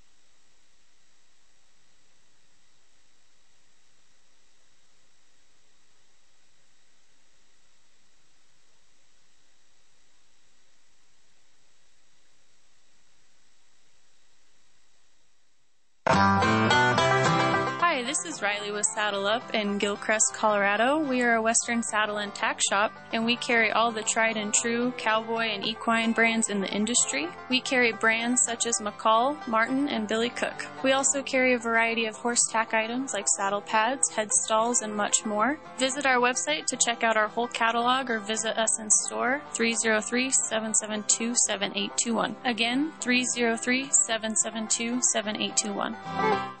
The PE Gun Show, April 15th and 16th, will be located at 1840 Greeley Mall, Greeley, Colorado. The show has hundreds of vendors selling firearms, ammo, accessories, custom knives, food, gifts, and much more. With a $500 shopping spree giveaway on Saturday and Sunday, CCW classes, and food all weekend, it's the perfect way to spend the day. Buy, sell, or trade. See PEShows.com for more info. That's PEShows.com. See you at the show. The Tree Farm's early spring tree and shrub sale is going on now. Come see thousands of trees, shrubs, perennials, and more with huge savings. See what's on sale at thetreefarm.com. Seven to eight foot tall autumn blaze maple trees now only $139.99. Five year old four to five foot tall Austrian pine trees now only $279.99. The early spring tree and shrub sale is going on now at the Tree Farm. You Come take see. I-25 to exit 235, then five miles west to the tree farm. Hi, my name is Sam Cheshire. My wife Lisa and I own Build Design America in Longmont, Colorado. We've been in business for over 30 years, offering full service flooring to Northern Colorado. A few years ago, we started into Kivas Studios. We offer full service kitchen and bath remodeling along with a design service. We're located in Longmont at 665 Frontage Road. Our phone number is 303 772 1202. And we also offer free design services. So give us a call 303 772 1202. This is Steve from the Blue Dragon Spa in Longmont, Colorado. We're looking for some technicians. If you're looking for a place to work where they don't expose you to dangerous chemicals, where they don't yell at you, where you're not forced to work like a slave, and you look forward to going to work every day, come talk to us. Blue Dragon Spa, 1811 Hover Street, Suites A and B, in Longmont, Colorado, 720-680-0492. 720-680-0492. We're looking forward to hearing from you. Hey friends, Freddie Freeman here. A wise man by the name of Ben Franklin once said, By failing to prepare, you are preparing to fail. So go to 1360khnc.com and click the Patriot Supply button and make sure you're prepared. With plenty of survival products from emergency survival food, water filtration systems, survival coffee, and more, My Patriot Supply has got the perfect gifts for you. Just click that Patriot Supply button only on 1360khnc.com. Hey folks, Larry Elder here. The rumors are true.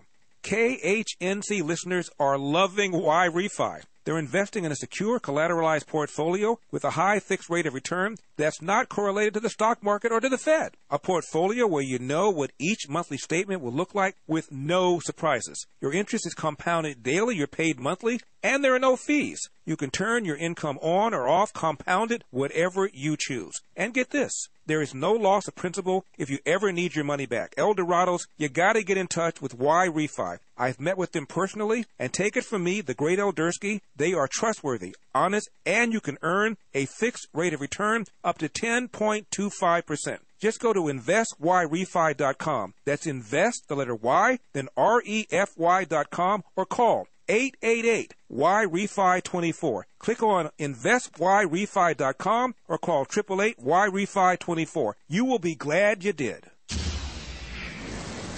This is Clay with Wagner Electric Company. We're out of Greeley. We're here to promote our Generac and Cummins standby generators and our service to the community with any electrical needs.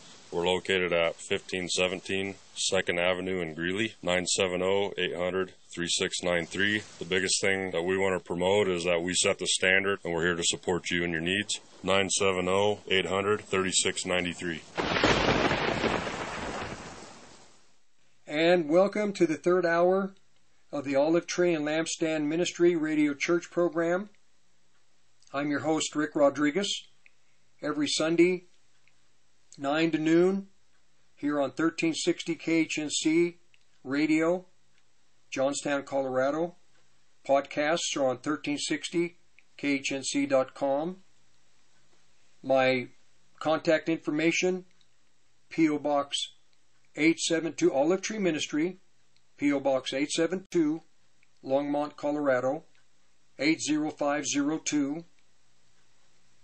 And I began the program by thanking everybody that had prayed for me while I was in the hospital due to uh, a fall that I took on an icy, cold day, black ice, mixed with, I think, surfactant, which would be. Uh, and I'm trying to. There are so many things I want to discuss, but I'm trying to stay focused. Focus. I have to focus. So I do thank uh, those of you that prayed for me. I really appreciate it. So thank you for your prayers, and I am recovering. I'll be in a wheelchair probably for another month. All things work together for good to those that love God, to those that are called according to His purpose, His eternal plan. Which uh, I will say, before I continue with the baby boom generation children, that this is no accident that you are here. You are all being given an opportunity to close out this age, whether you want to or not. This is why we have been apprehended by God. We were going through life, minding our own business, doing whatever we did, whether good or evil. And Christ uh, called us. We heard his name. We heard his voice. We responded. He apprehended us. Most don't know why you've been apprehended. Because of his eternal purpose. Through time, for your families, for those that you love, the people you work with. But that's not the end of it. We are the feared army of Almighty God. We are the most feared generation in the history of mankind. This baby boom generation, these children, we have changed the world. In the church, we who were born again. But then if you take the baby boom generation children as a whole, our fathers that were World War II, they did great, fantastic things. Everything they did, in a sense, was for us through the, through the will of God, whether they knew it or not. Helping to make America the most powerful nation in the world. That was done by them for us.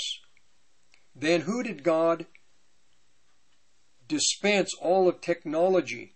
Who took technology to the to the stars basically? It was baby boom generation children. We're the ones that perfected the computer world, the digital world. Because we have the Spirit of God on this generation, believer and non believer, because it is in our hand in America. We had the education, we had the economy, which was vital.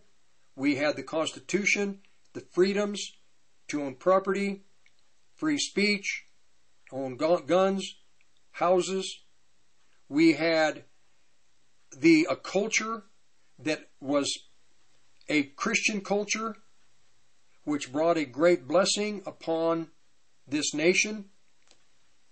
We, baby boom generation in this country, we had to take we had to take what our fathers gave to us and we had to build it like no other generation has been able to build. We took music to a whole new dimension.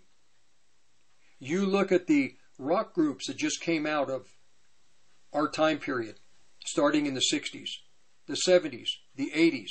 Yes, it has continued, but you don't have today groups that are together for 20, 30 years like we had. Uh, we took uh, science. Who is it that really put together all of the technology and the biotech, the bioscience for the pharmaceutical companies? It wasn't our fathers, and it wasn't necessarily our children. We are the ones who did that. This generation is in the Bible. The baby boom generation is like no other generation. It is the biggest generation. Now these baby boomers are beginning to retire. We were the wealthiest collectively of all the other generations. Wealthier than our children or the, ch- the following generations. More educated than, in a sense, our children and following generations. We were more gifted uh, as far as creativity, whether it be music, art, movies. Who is it that built the movie industry? Yes, they began MGM, all these, they did. But who is it that had the understanding to begin to make the Star Wars movies with computers and continue to do with computers what we've done? It's our generation. We are creative, the most creative. We're the biggest. Now we're, many are retiring. Those that are still living are now in their 80s. So this is why I'm presenting to you this concept of the baby boom generation. There is a, a great plan with us. Now, this generation, out of this generation, are going to come the individuals that have the deepest experiences of the Holy Spirit. And you have ministries out there, the, the new apostolic reform movement, that have been indoctrinating the young people by these men like Bill Johnson and all these others right out of southern Colorado. Uh, trying to think of his name this new apostolic reform movement with all of the concepts, one of the most, the dangerous thought that I've heard is they have been telling the young people that we, the older people in the church, it's going to be their, it's going to be their church now. It is their church. We, the older people, are to be replaced. We, the ones, try, tell that to the apostle Paul. Tell that to the Apostle John. Tell that to Peter. That it's the young people that are going to replace these men who have these deep experiences of the Holy Spirit, that have learned to follow the anointing. And it's something that you, you don't read in a book. It's something that you have to pay a price for. You have to be trained by the Holy Spirit. You have to spend time with the Holy Spirit hit and miss. Oh, the Lord told me this, and then you find out the Lord didn't tell you that. And then next time you have a thought, well, the Lord told me this, you're not so quick to say, well, the Lord told me this. You test it first. and they tell these young people that now it's your generation, you're the ones that are going to carry the mantle. Uh, no, no, that is untrue. They're not going to carry the mantle. No way. I'll give you the verses in the Gospel of John, uh, uh the epistles of John, First John. He talks to the young man, to the children, the young men, and the fathers. All three are vital in God's plan. Children, young men, fathers. Not, oh, young men, you're going to be the ones to pick up the mantle now. Uh, forget the children and forget the old people. This is one of their doctrines. It is another doctrine of demons. No. There has to be the fathers and the young men and the children. And all three, it says, they know God. They have an experience of God. And all three know their position where they are in life, in the, in the stages of life. There was a young, t- there was a time when I was a child in God and I knew God. I knew the Father. Then I grew into a young man. And I had the experiences of a young man. I was bold, resisting the devil. Then the time came where I became a father, someone who wasn't being taught in a sense. Uh, we're always in training, but I became one who had the experiences of the Holy Spirit. I knew by experience who Christ was. I knew the difference between the Holy Spirit and the spirit of the world, the spirit of the flesh, the pride of life. I knew these things. So I knew it was more difficult to deceive me. And this is what happens as time goes on. And you have the fathers always there watching the young men. Because I promise you they're a target. And they will drift into another wrong direction so easily, like these young people that are being talked to by those in the new apostolic reform movement. They believe that they're now going to be the ones carrying the mantle. They don't have the experience. They don't have the experience of the Holy Spirit. They don't have the experience. They don't have the knowledge of the Word, the deep things of God. They don't have it. But in their mind, they may believe they do, and I'm going to tell you what will happen. They will be deceived, and they're going to they'll divorce their wives, or they or they'll neglect their wives, and their wives will leave them. Their children, children are a difficult thing. If you are planning to have children, you better think about for you young people right now. I'll tell some of the older and the younger, those that are planning to have children. You don't know whether or not these children are going to meet Christ. But once you have children, your ministry is to pray for them and to prepare them for the gospel and then give them the gospel and pray with them so that they receive the Holy Spirit. I know friends, Christians, whose children are far, far from ever being saved. That's got to be tough.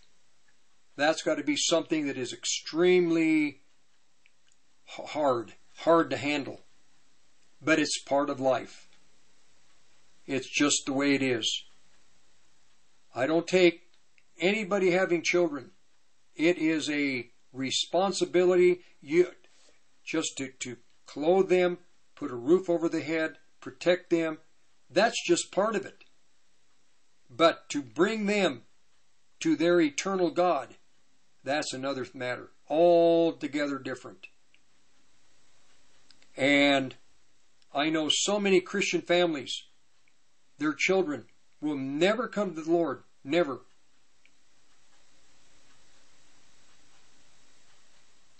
We, fathers, we have the deep experiences of the Holy Spirit. You go to 1 Corinthians chapter 2.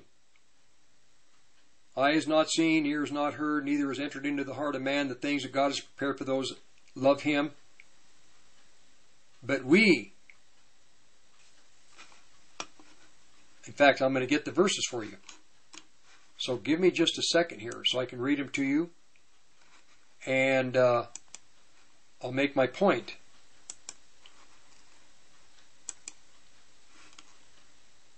Verse 9.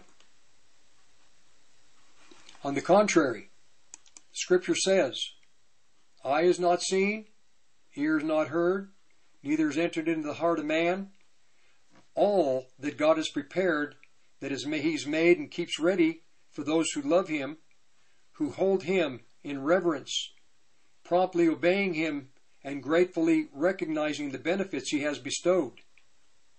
Then he says in verse 10, no one gets past verse 9.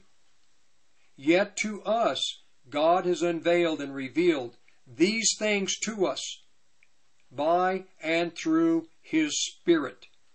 For the Holy Spirit searches diligently, exploring and examining everything, even sounding the profound and bottomless things of God. Understanding the divine counsels and things hidden beyond man's scrutiny. So God has revealed these things to us. But generally, when you're a young, when you're a, ch- a child or a young man, you don't have the experience to know really what God is unveiling and trying to reveal to you. It takes you a while. So for the these men like Bill Johnson and all these others who and the young people that believe this nonsense, that believe, yes, the mantle's being put in our hand. No, I promise you, if the apostles who went through the hardships and they came out on the other side, these people, if they even go through, they won't go through anything near what these men went through, and I promise you, they won't come out unharmed. It's going to cost them. It may cost them everything. No, they're not picking up any mantle. God has given a degree of responsibility to the young children, young men, and to the fathers. But He's not given all the responsibility to young men. So this is unbiblical for these people to even talk like that. Unbiblical for people that are young men to even entertain that the mantle of the church is going to be put in their hands. they don't know the scripture. They don't know the Bible. With the baby boom generation children, those that came out of the 60s and 70s, I, I began to tell you, I began, I believe that that 16 year period of time, and it was a 16 year period of time. It began with John F. Kennedy. It began with him. I believe that this man had a change of conscience and the Holy Spirit was dripped, uh, was, was, uh, uh, fell upon the baby boom generation children for 16 years. Many, many, many, many millions met Christ. They changed the Christian world. They changed the evangelical church from what the evangelical churches had been. Baptist or, you know, all the other denominations. They changed it to something new. There was a, a dynamic, there was a new energy, a new life, a new exuberance, uh, a new effervescence of the touch and the knowledge of the Holy Spirit. And they changed, these young people changed the religion of their parents. It really, the Lutheran churches, the Catholic churches, these big established churches, they didn't know what to do. They're losing young people out of those established churches like crazy. What could they do? They could do nothing. I'm a Catholic. I was a Catholic. I would have been suffocated by Catholicism. I was being suffocated by it. There was no reality.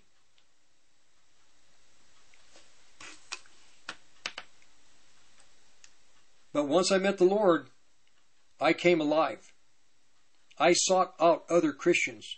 I would look to see what Christians were, were carrying the fish symbol, or the cross, or a Bible, or praising the Lord, or reading the Bible. I sought these people out for two and a half years. I was born again, but I'm still living in my sins. But it was during that two and a half years the Holy Spirit was with me, and I knew when how He was moving. I knew when I'd go when I'd get a job. I knew how He was moving, and He was always taking me from when when I'd finish one job with one company, I'd get something else with another company. He's moving me, moving me, moving me. I knew it was Him. It couldn't have been anybody but Him. I go to the bars, talking to the got people there in the bars while I'm half loaded, half drunk, but I'm talking about the Lord. That's all I knew how to do. I mean, that's, I knew to do that much. And for two years, going to the bars, running around, women, drugs, some drugs, not, not a whole lot. I was, I, I, I would thank God he kind of spared me from a lot of that, that world. Not all of it, but a lot of it. But he protected me. He was with me. I knew him. I'd be driving, I drove a semi, a grain truck from Greeley to Omaha, and I'd smoke a little bit of something, and I would get chills up and down my back. And I go, I, I look at the seat to my right, and there's nobody there, but I, I would write out loud, I say, Lord Jesus, I know you're sitting right there. And I mean, I'm in a, in a kind of a daze. And then I just drive like a zombie for like three hours, not because of the drugs, because I, I know the Holy Spirit was right there. You could not convince me he wasn't. I pull over, I go back to the shop, I'm getting fuel, a guy comes up, they always had these guys that would come by, insurance salesmen. This guy comes by one day and he asks me if I have insurance. And I just instinctively said, Oh, yeah, yeah. He goes, Oh, you do? I said, Yeah. He said, Oh, well, uh, how much do you pay for your insurance? And I said, Well, nothing. And he said, Well, and he was puzzled.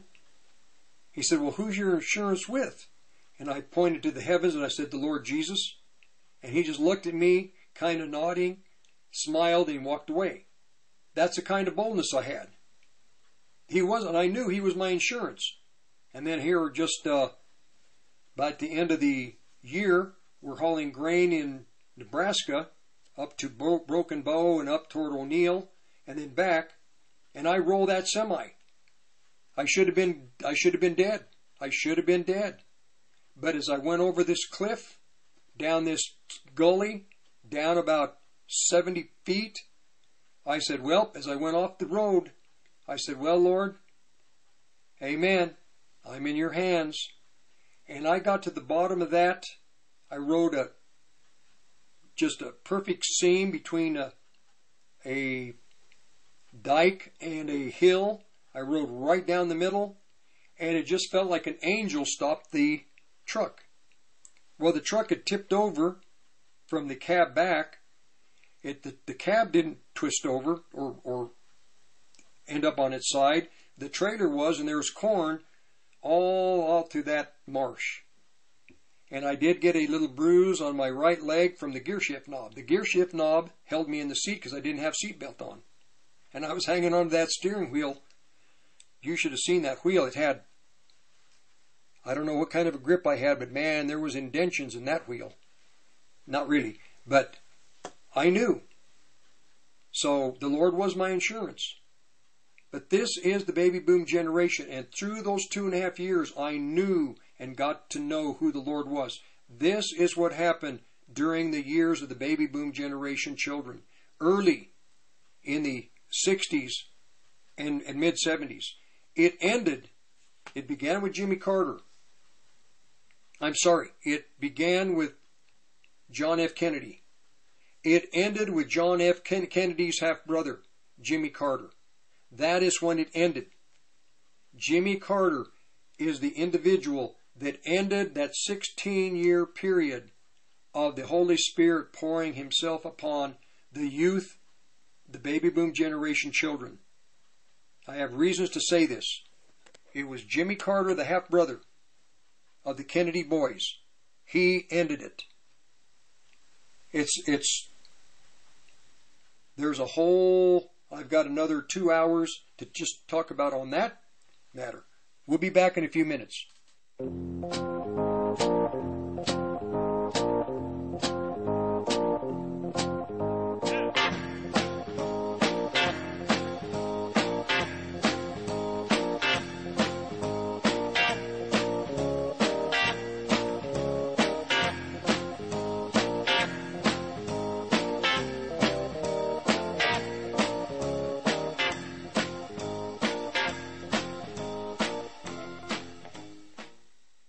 Friends. This is Bradley Dean, show host for the Sons of Liberty. Join me on KHNC 1360 AM every weekday at 8 p.m., Saturdays at 5 to 7 p.m., and Sundays from 6 to 8 p.m. Blue Dragon Spa in Longmont, Colorado, 1811 Hover Street, 720-680-0492. A new spa started by Steve, the Red Pill Truth guy, and his wife Valentina. Drop by. We offer manicure and pedicure, facial, and more. We have new state of the art equipment and we use the best materials available. Yeah, give us a call 720 680 0492. We're at 1811 Hover Street in Longmont, Colorado. Everything very good. Just come in and try it. Hey folks, as a CBD user, I can attest to its effectiveness, and now my kind CBD products are available at the station. You'll see tinctures, salves, lotions, creams, coffee, cocoa, tea, and much more. You'll even find CBD retinol cream. KHNC also carries my kind pet products, including shampoo and tincture, allowing your best friend to enjoy the same benefits of CBD that you do. The best prices, the best quality, and all THC free. My kind CBD, CBD as nature intended it. Taheebo Tea Club's original Pure Pau D'Arco Super Tea helps build red corpuscles in the blood which carry oxygen to our organs and cells. Our organs and cells need oxygen to regenerate themselves. The immune system needs oxygen to develop and cancer dies in oxygen. So the tea is great for healthy people because it helps build the immune system and it can truly be miraculous for someone fighting a potentially life-threatening disease due to an infection, diabetes, or cancer. The tea is also organic and naturally caffeine-free. A one-pound package of tea is $49.95, which includes shipping. To order, please visit TaheeboTeaClub.com. Taheebo is spelled T like Tom, A-H-E-E-B like boy, O, then continue with the word tea and then the word club. The complete website is TaheeboTeaClub.com or call us at 818-610-8088. Monday through Saturday, 9 a.m. to 5 p.m. California time. That's 818-610-8088. TaheeboTeaClub.com. It is not because men have made laws that life, liberty, and property exist. On the contrary, it is because life, liberty, and property existed beforehand that men made laws in the first place. What then is law? It is the collective organization of the individual right to lawful defense and punishing injustice. Frederick Bastiat, The Law. Oh, happy day. Oh, happy day. Oh, happy day.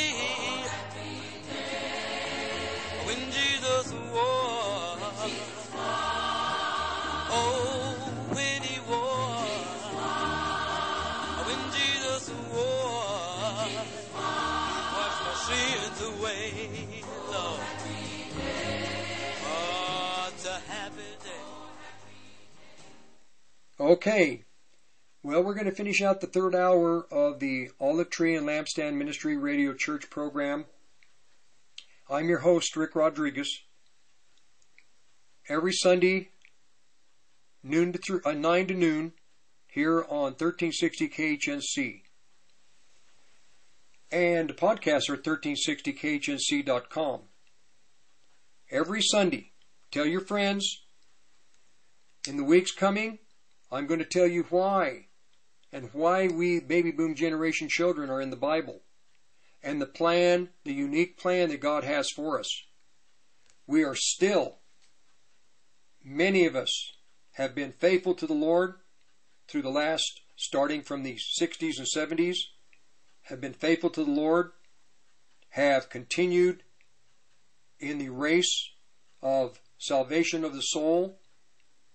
We have continued to be faithful to the Lord. And we will continue to be faithful to that day when He either takes us to be with Him and allows allows the uh, the angels to take us to paradise to wait patiently, or maybe we will be here and we will be we'll hear that call come up here. And when we hear that call come up here, the dead and the living Christians will be taken into the cloud to the judgment seat of Christ. We're in the last decade. More proof that we are, I can pretty much prove it just by the events taking place in the world. Military, the nations are talking about World War III, and they call World War III maybe Armageddon. It's not. The next war really is going to be Israel in Psalm 83, Israel removing all the threat from the surrounding area. Then World War IV, or the next war, will be Russia coming with Iran and other nations into the Middle East to be destroyed by the Lord. Then, after that, then there's going to be Israel making an agreement with the, at that time, President of the United States of America. And Israel is going to request and promise, have this individual promise that he will not invade Israel. Well, that individual will continue to use American military to begin to punish the nations for not going along with the globalist plans of the West. Then eventually, the forces of America will invade the Middle East in Israel and occupy Israel. We've been thinking about Syria, but eventually we will just move into Israel. Then, by that time, China will be already in the great plan.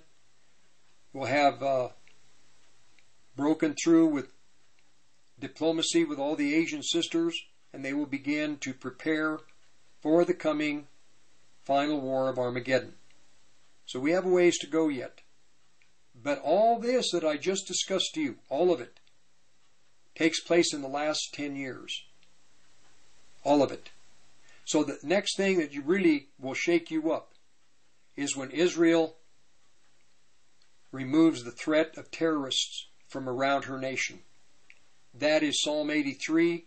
That will take place before the Russian war with Gog and Magog war. The Gog and Magog war will take place just before the tribulation, the first leg, the first part of the tribulation two parts tribulation and great tribulation. The Russian war will take place before the tribulation. So we have to prepare. We are God's army. We, he is our Lord of hosts. Literally, I mean that in the sense, right now, this commander, this captain of our salvation, he is calling and mustering and numbering the individuals that are going to lead the Christian family, many in the Christian family, or those in the Christian family that are caught in apostasy, they are going to lead many of those individuals out of their apostasy back into their AWOL because of bad doctrine, these individuals will bring them back into the positions in the kingdom of heaven where they need to be to fight the coming battle. And the coming battle, you think bullets and bombs are destructive? You see, and I haven't even got to talk about this, but I'll present this and then I'll, I'll go back and give you the reasons why I'm going to state this. The great spiritual battle between the occult world and the church. Now I'll go back with that statement to the Jesus movement period of time starting in with John F. Kennedy and then forward to Jimmy Carter. At the same time the baby boom generation children were coming to Christ, many within the baby boom generation were Satan had a campaign also to deceive them and to uh, recruit them for his kingdom. And this is why so many of the rock bands from England and America began to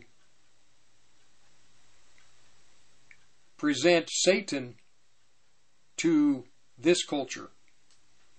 There was the Rolling Stones, the Beatles to begin with, Blood, Sweat, and Tears, Symphony to the Devil, songs of this nature. Well, Satan just said, well, if these Christians are going to, these young Christians, these young people are going to profess Christ, well, I'm going to also, I'm going to uh, recruit some of these baby boom generation children for my kingdom.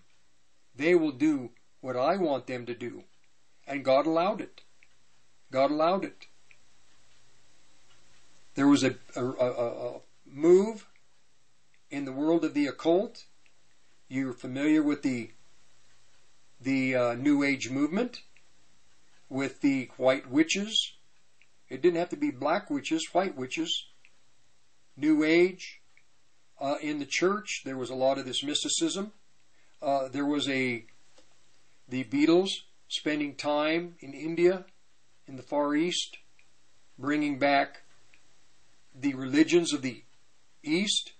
Uh, you have uh, George Harrison becoming, I think it was Hare Krishna. Uh, the Beatles sing about they go out and meet. Who was it they met? The Dalai Lama, the Fool on the Hill. But you had, you had all these people in the occult. You had Anton LaVey, 1966, the Church of Satan. He writes the the Satanic Bible. So at the same time, you always have two things happening. Christ is bringing people into his kingdom. The devil will bring people into his kingdom. We have Yahweh Sabaoth, the Lord of hosts, and they have Beelzebub, the Lord of the flies. So it is deeper, the history of what happened in those years is deeper than you can imagine. There is a movie out now, the Jesus Movement, and I heard it's pretty good. I haven't had time to go see it. I hope it's still out. I don't know if I can get the movie. I will probably. I'd like to see what they have to say. Then there was a, what I'm telling you today, I'm going to probably rehearse in the future too. the churches, the big churches, they, uh, I don't know who, I don't know if this was an operation by the CIA. You see, the government, they always have to stop true religion. They stopped true religion. Rome stopped it with Christ. They had to put an end to it. They couldn't let Christ continue. The people believed him. They knew he was telling the truth kind of in a, in a discreet way, he was talking about how he was coming eventually to destroy the powers of the world at that time. Herod tried to kill him as a young child because Herod knew there was a savior that would take over the kingdoms. So he had to eliminate the threat. Well, the Jewish people knew that God had promised them through the prophets. There would be a kingdom that would come and be put into the hands of the Jewish nation, the Hebrew people. And when Christ came, the disciples even thought that Christ had come to bring in that kingdom. And Christ told them, uh, no, that's not in my hand, basically. That's not in my hand to say when. Well, Christ knew that first there had to be another 2,000 year period of time. Prophecy stated Israel had to be dispersed throughout the nation. It had to, as a nation, no longer exist. The land of Israel had to be taken over. There would be no Jewish homeland. Christ knew they had to be scattered. That came to pass. Pass. and Christ knew that he did come in a sense to bring in the kingdom, but not as the way not in the way that Jewish people thought about it, that they were taught. He brought it in through the power of the resurrection. And we have been members of that kingdom, and we have the foretaste, the first fruits of that kingdom today as I'm speaking, even. So we have the, the reality of it. Now, it will come into full manifestation in about the next 10 years, 9 years when Christ does return. And then at that time, these nations, the kingdoms of this world, will become the kingdoms of our Lord who we serve, God the Father, and His Christ, His Son. Then that kingdom will come and He will punish the world for its evil and judge the unjust. So the Jesus movement, you have people being saved, you have the kingdom of darkness. It also has to grow, and the Lord even gave the example that a good tree cannot bring forth evil fruit. An evil tree cannot bring forth good fruit. And he's talking about two kingdoms. There is a kingdom uh, that is uh, the kingdom of heaven, and then there is a kingdom of darkness. Both are like trees, they have to grow together. Just like the wheat in the, in the church, you have the wheat and the tares. You have those in the body of Christ that look just like Christians, talk like Christians, dress like Christians, conduct just like Christians. They're holy, they try to be holy, they don't drink, they're squeaky clean, but they're tares. They do not have the Holy Spirit in them. But eventually, when the time of the harvest comes and the heat of the day comes, time to dry out the, the, the wheat, then you will see the amber and the black.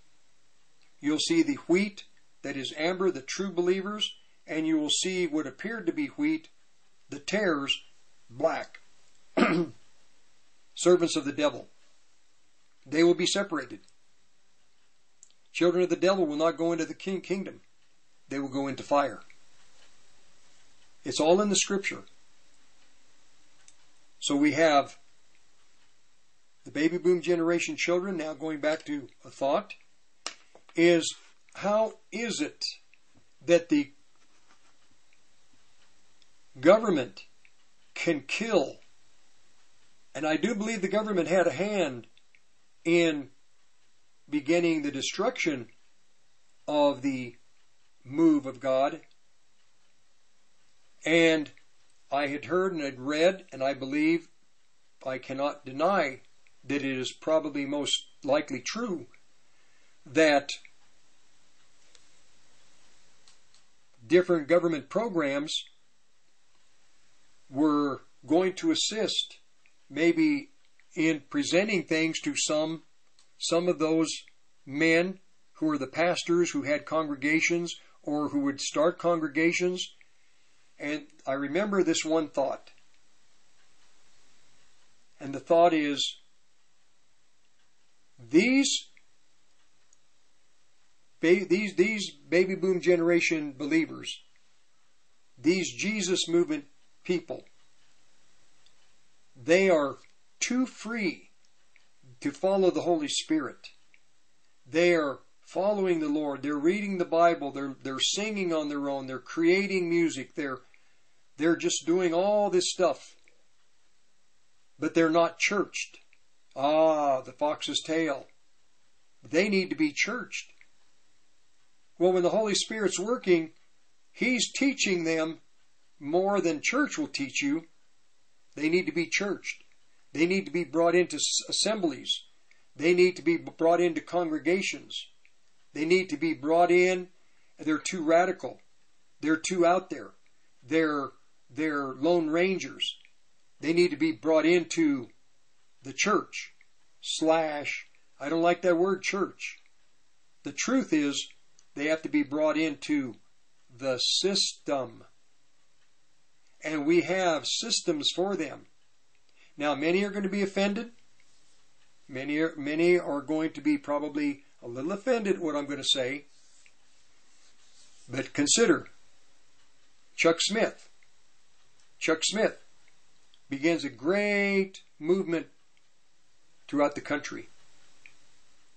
And with the Calvary Ministries, we as Christians, we have to go back to look at the fruit.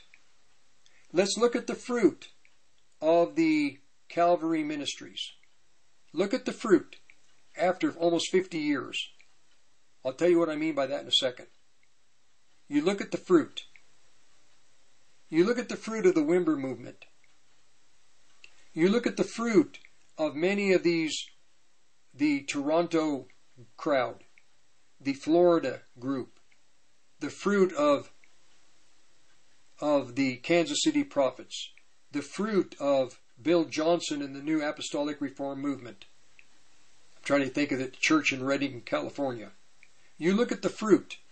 You go, you go to even city. I grew up in Longmont. I go to the different assemblies. I look at the fruit. And what do I mean by fruit? Are they, is the fruit, the people in these assemblies, is the fruit the type of Christian people that are going to be effective in the spiritual warfare against the prince of the power of the air. Most of the Calvary churches, they don't know anything deep about spiritual warfare. They live right, they attend church, they are good people, but in combat, how about those in the vineyard movement? The fruit. This is what Christ has asked the apostles to do to look at what is being we we produce after our own kind what chuck smith was he produced after what he was and i know many in the calvary churches great people but i began to talk to them about demon possession and about the dysfunctional Christians in the assemblies, and I can see that they're looking at the door. It's too much. It's too deep. One of the pastors that was vital and instrumental in my walk with the Lord during my I had basic training in Christ for two years. Then I had my advanced training, and the brother that was in, in uh, one of the pastors that was involved in my advanced training. I uh, couldn't talk to him really about uh, people being afflicted, these psychological problems actually being a form of demonic influence, and even to some point, uh, demonic control. I couldn't present that to him he didn't he didn't he didn't get it. Now he was very he was a great Bible teacher. He could preach the gospel, but he didn't really have the experience of the Holy Spirit in the sense that, that I did. I had. I'll give you just a quick. We're about to finish the hour. I'll finish with this. I have a friend. We were, he's very charismatic, very, very in touch with the Holy Spirit. I was too. We would fellowship. We were on the same, same wavelength. And I didn't have a phone. I told the story before. I was uh, working a job in the oil field and just trying to get some sales. I didn't have a phone. And uh, John called me up one day and said, Hey, I need to have lunch. I said, All right. I got, he got, I got the message. Then he said, Rick, he said, I, uh, how do I get in touch with you? You don't have a phone. I said, well, uh, actually, I was on the phone with him. I just felt to call him. And he said, I'm so glad you called. He said, but how do I get in touch with you? If I need to get in touch with you, Rick. I said, well, John, uh, just say, Lord Jesus, have Rick call me. He said, oh, okay, all right. He understood that. I meant it. He understood it. I told this to Max, his friend. He went, Oh, brother, that's a little bit too spooky for me. But that would be another call. I'm going down the street one day. Better call John. He needs to talk to you. I call Rick. I've been asking the Lord to have you call me. I've been praying for 30 minutes.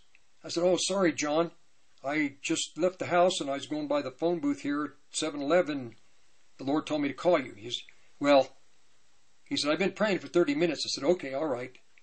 He says, so you better, you better, when the Lord tells you, you better, when He tells you to call, you better call right away. So the next time I'm driving, and the Lord said, you better call John. I pick up the phone, put in 50 cents, give him a call.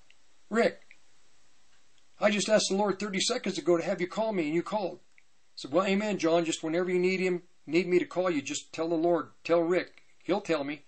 He goes, all right. That's the way it went for six months. And then I eventually got a phone. But then Max, he needed to talk to me. He called John. John said, Well, Max, just tell Rick, just tell the Lord, Lord, have Rick call me. And Max said, John, when you talk to Rick, you have him call me. So I was going down the street. The Lord said, You better call Max. He needs to talk to you. I call Max. He goes, Hey, brother. He goes, Hey, you need to get a phone. I said, I know. I'll get one here before long. He goes, Well, did you talk to John? I said, No. He said, You didn't talk to John? I said, No. I said, I was going down the street and the Lord told me to give you a call. You needed to talk to me. And he stopped and he went, Whoa, brother, that's a little too spooky for me. And I said, Well, Max, the Lord just told me Max needs to talk to you. Call him. So that's why I called. Well, I don't know. You better just get it. You better get a phone. I said, Well, okay. So, anyhow, this is the way it was. This is the way it's going to be. It's going to have to be this way. You following the anointing, you listening to the Holy Spirit, and don't think it's difficult. It just takes a little practice, a little sensitivity to the Lord, and you will begin to have clarity when the Lord is speaking to you. Well, I'm finished for today's program. I'm happy to be back. I hope that you're glad I'm back. Thank you again for your prayers. I want God to bless you, bless you, bless you with blessings to the point where you have to tell the Lord, Lord, don't bless me anymore. I'm too blessed. Hey, that can't happen. It happened to me one day. I just said, Lord, Lord, if you don't stop visiting me, I'm going to burn out like a light bulb. But may the Lord be with you, keep you, everyone that, lo- that you love, that loves you. God bless you. God bless you in the greatest, richest, richest way through this coming week. I will be back next Sunday at 9. Join me then. I will probably try to put something together. Today, the Lord said, Don't worry about it. You just follow me, and I'll take you the direction you need to go because I'm the master of ceremonies. I know what my people need. You just obey me and they will be helped. So God bless you. God bless you. God bless you. I will talk to you next week. God bless you. You have a wonderful week in Jesus Christ. Amen. Bye. Talk to you then.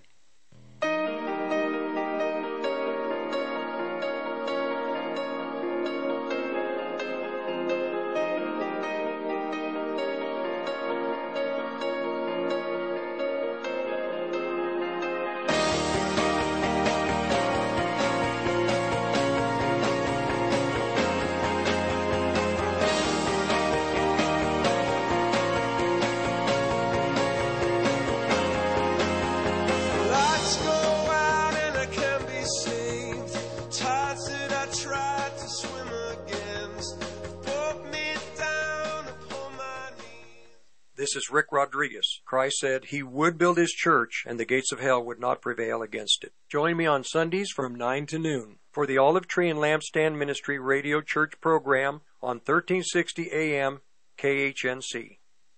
Join us for the Naturally Inspired Health Summit. Find real solutions for healthy living. June 24th at the Ranch in Loveland, next to the Budweiser Event Center. Keynote speakers include Dr. Peter McCullough, Dr. Ben Tapper, Patrick Wood from Technocracy News. Tickets are on sale for only $20 until May 1st. They increase after that. Get your tickets today. For more information and to purchase your tickets, visit naturallyinspiredhealthsummit.com or eventbrite.com. This is Rick Rodriguez, host of The Present Truth, Monday through Friday, 2 to 3. Topics American World Hegemony, The New World Order, Secret Societies, One World Religion, Weather Warfare, International Wars, Transhumanism. Join me, 1360 KHNC. You can hear the roar. The roar of the Rockies. 1360 AM. KHNC.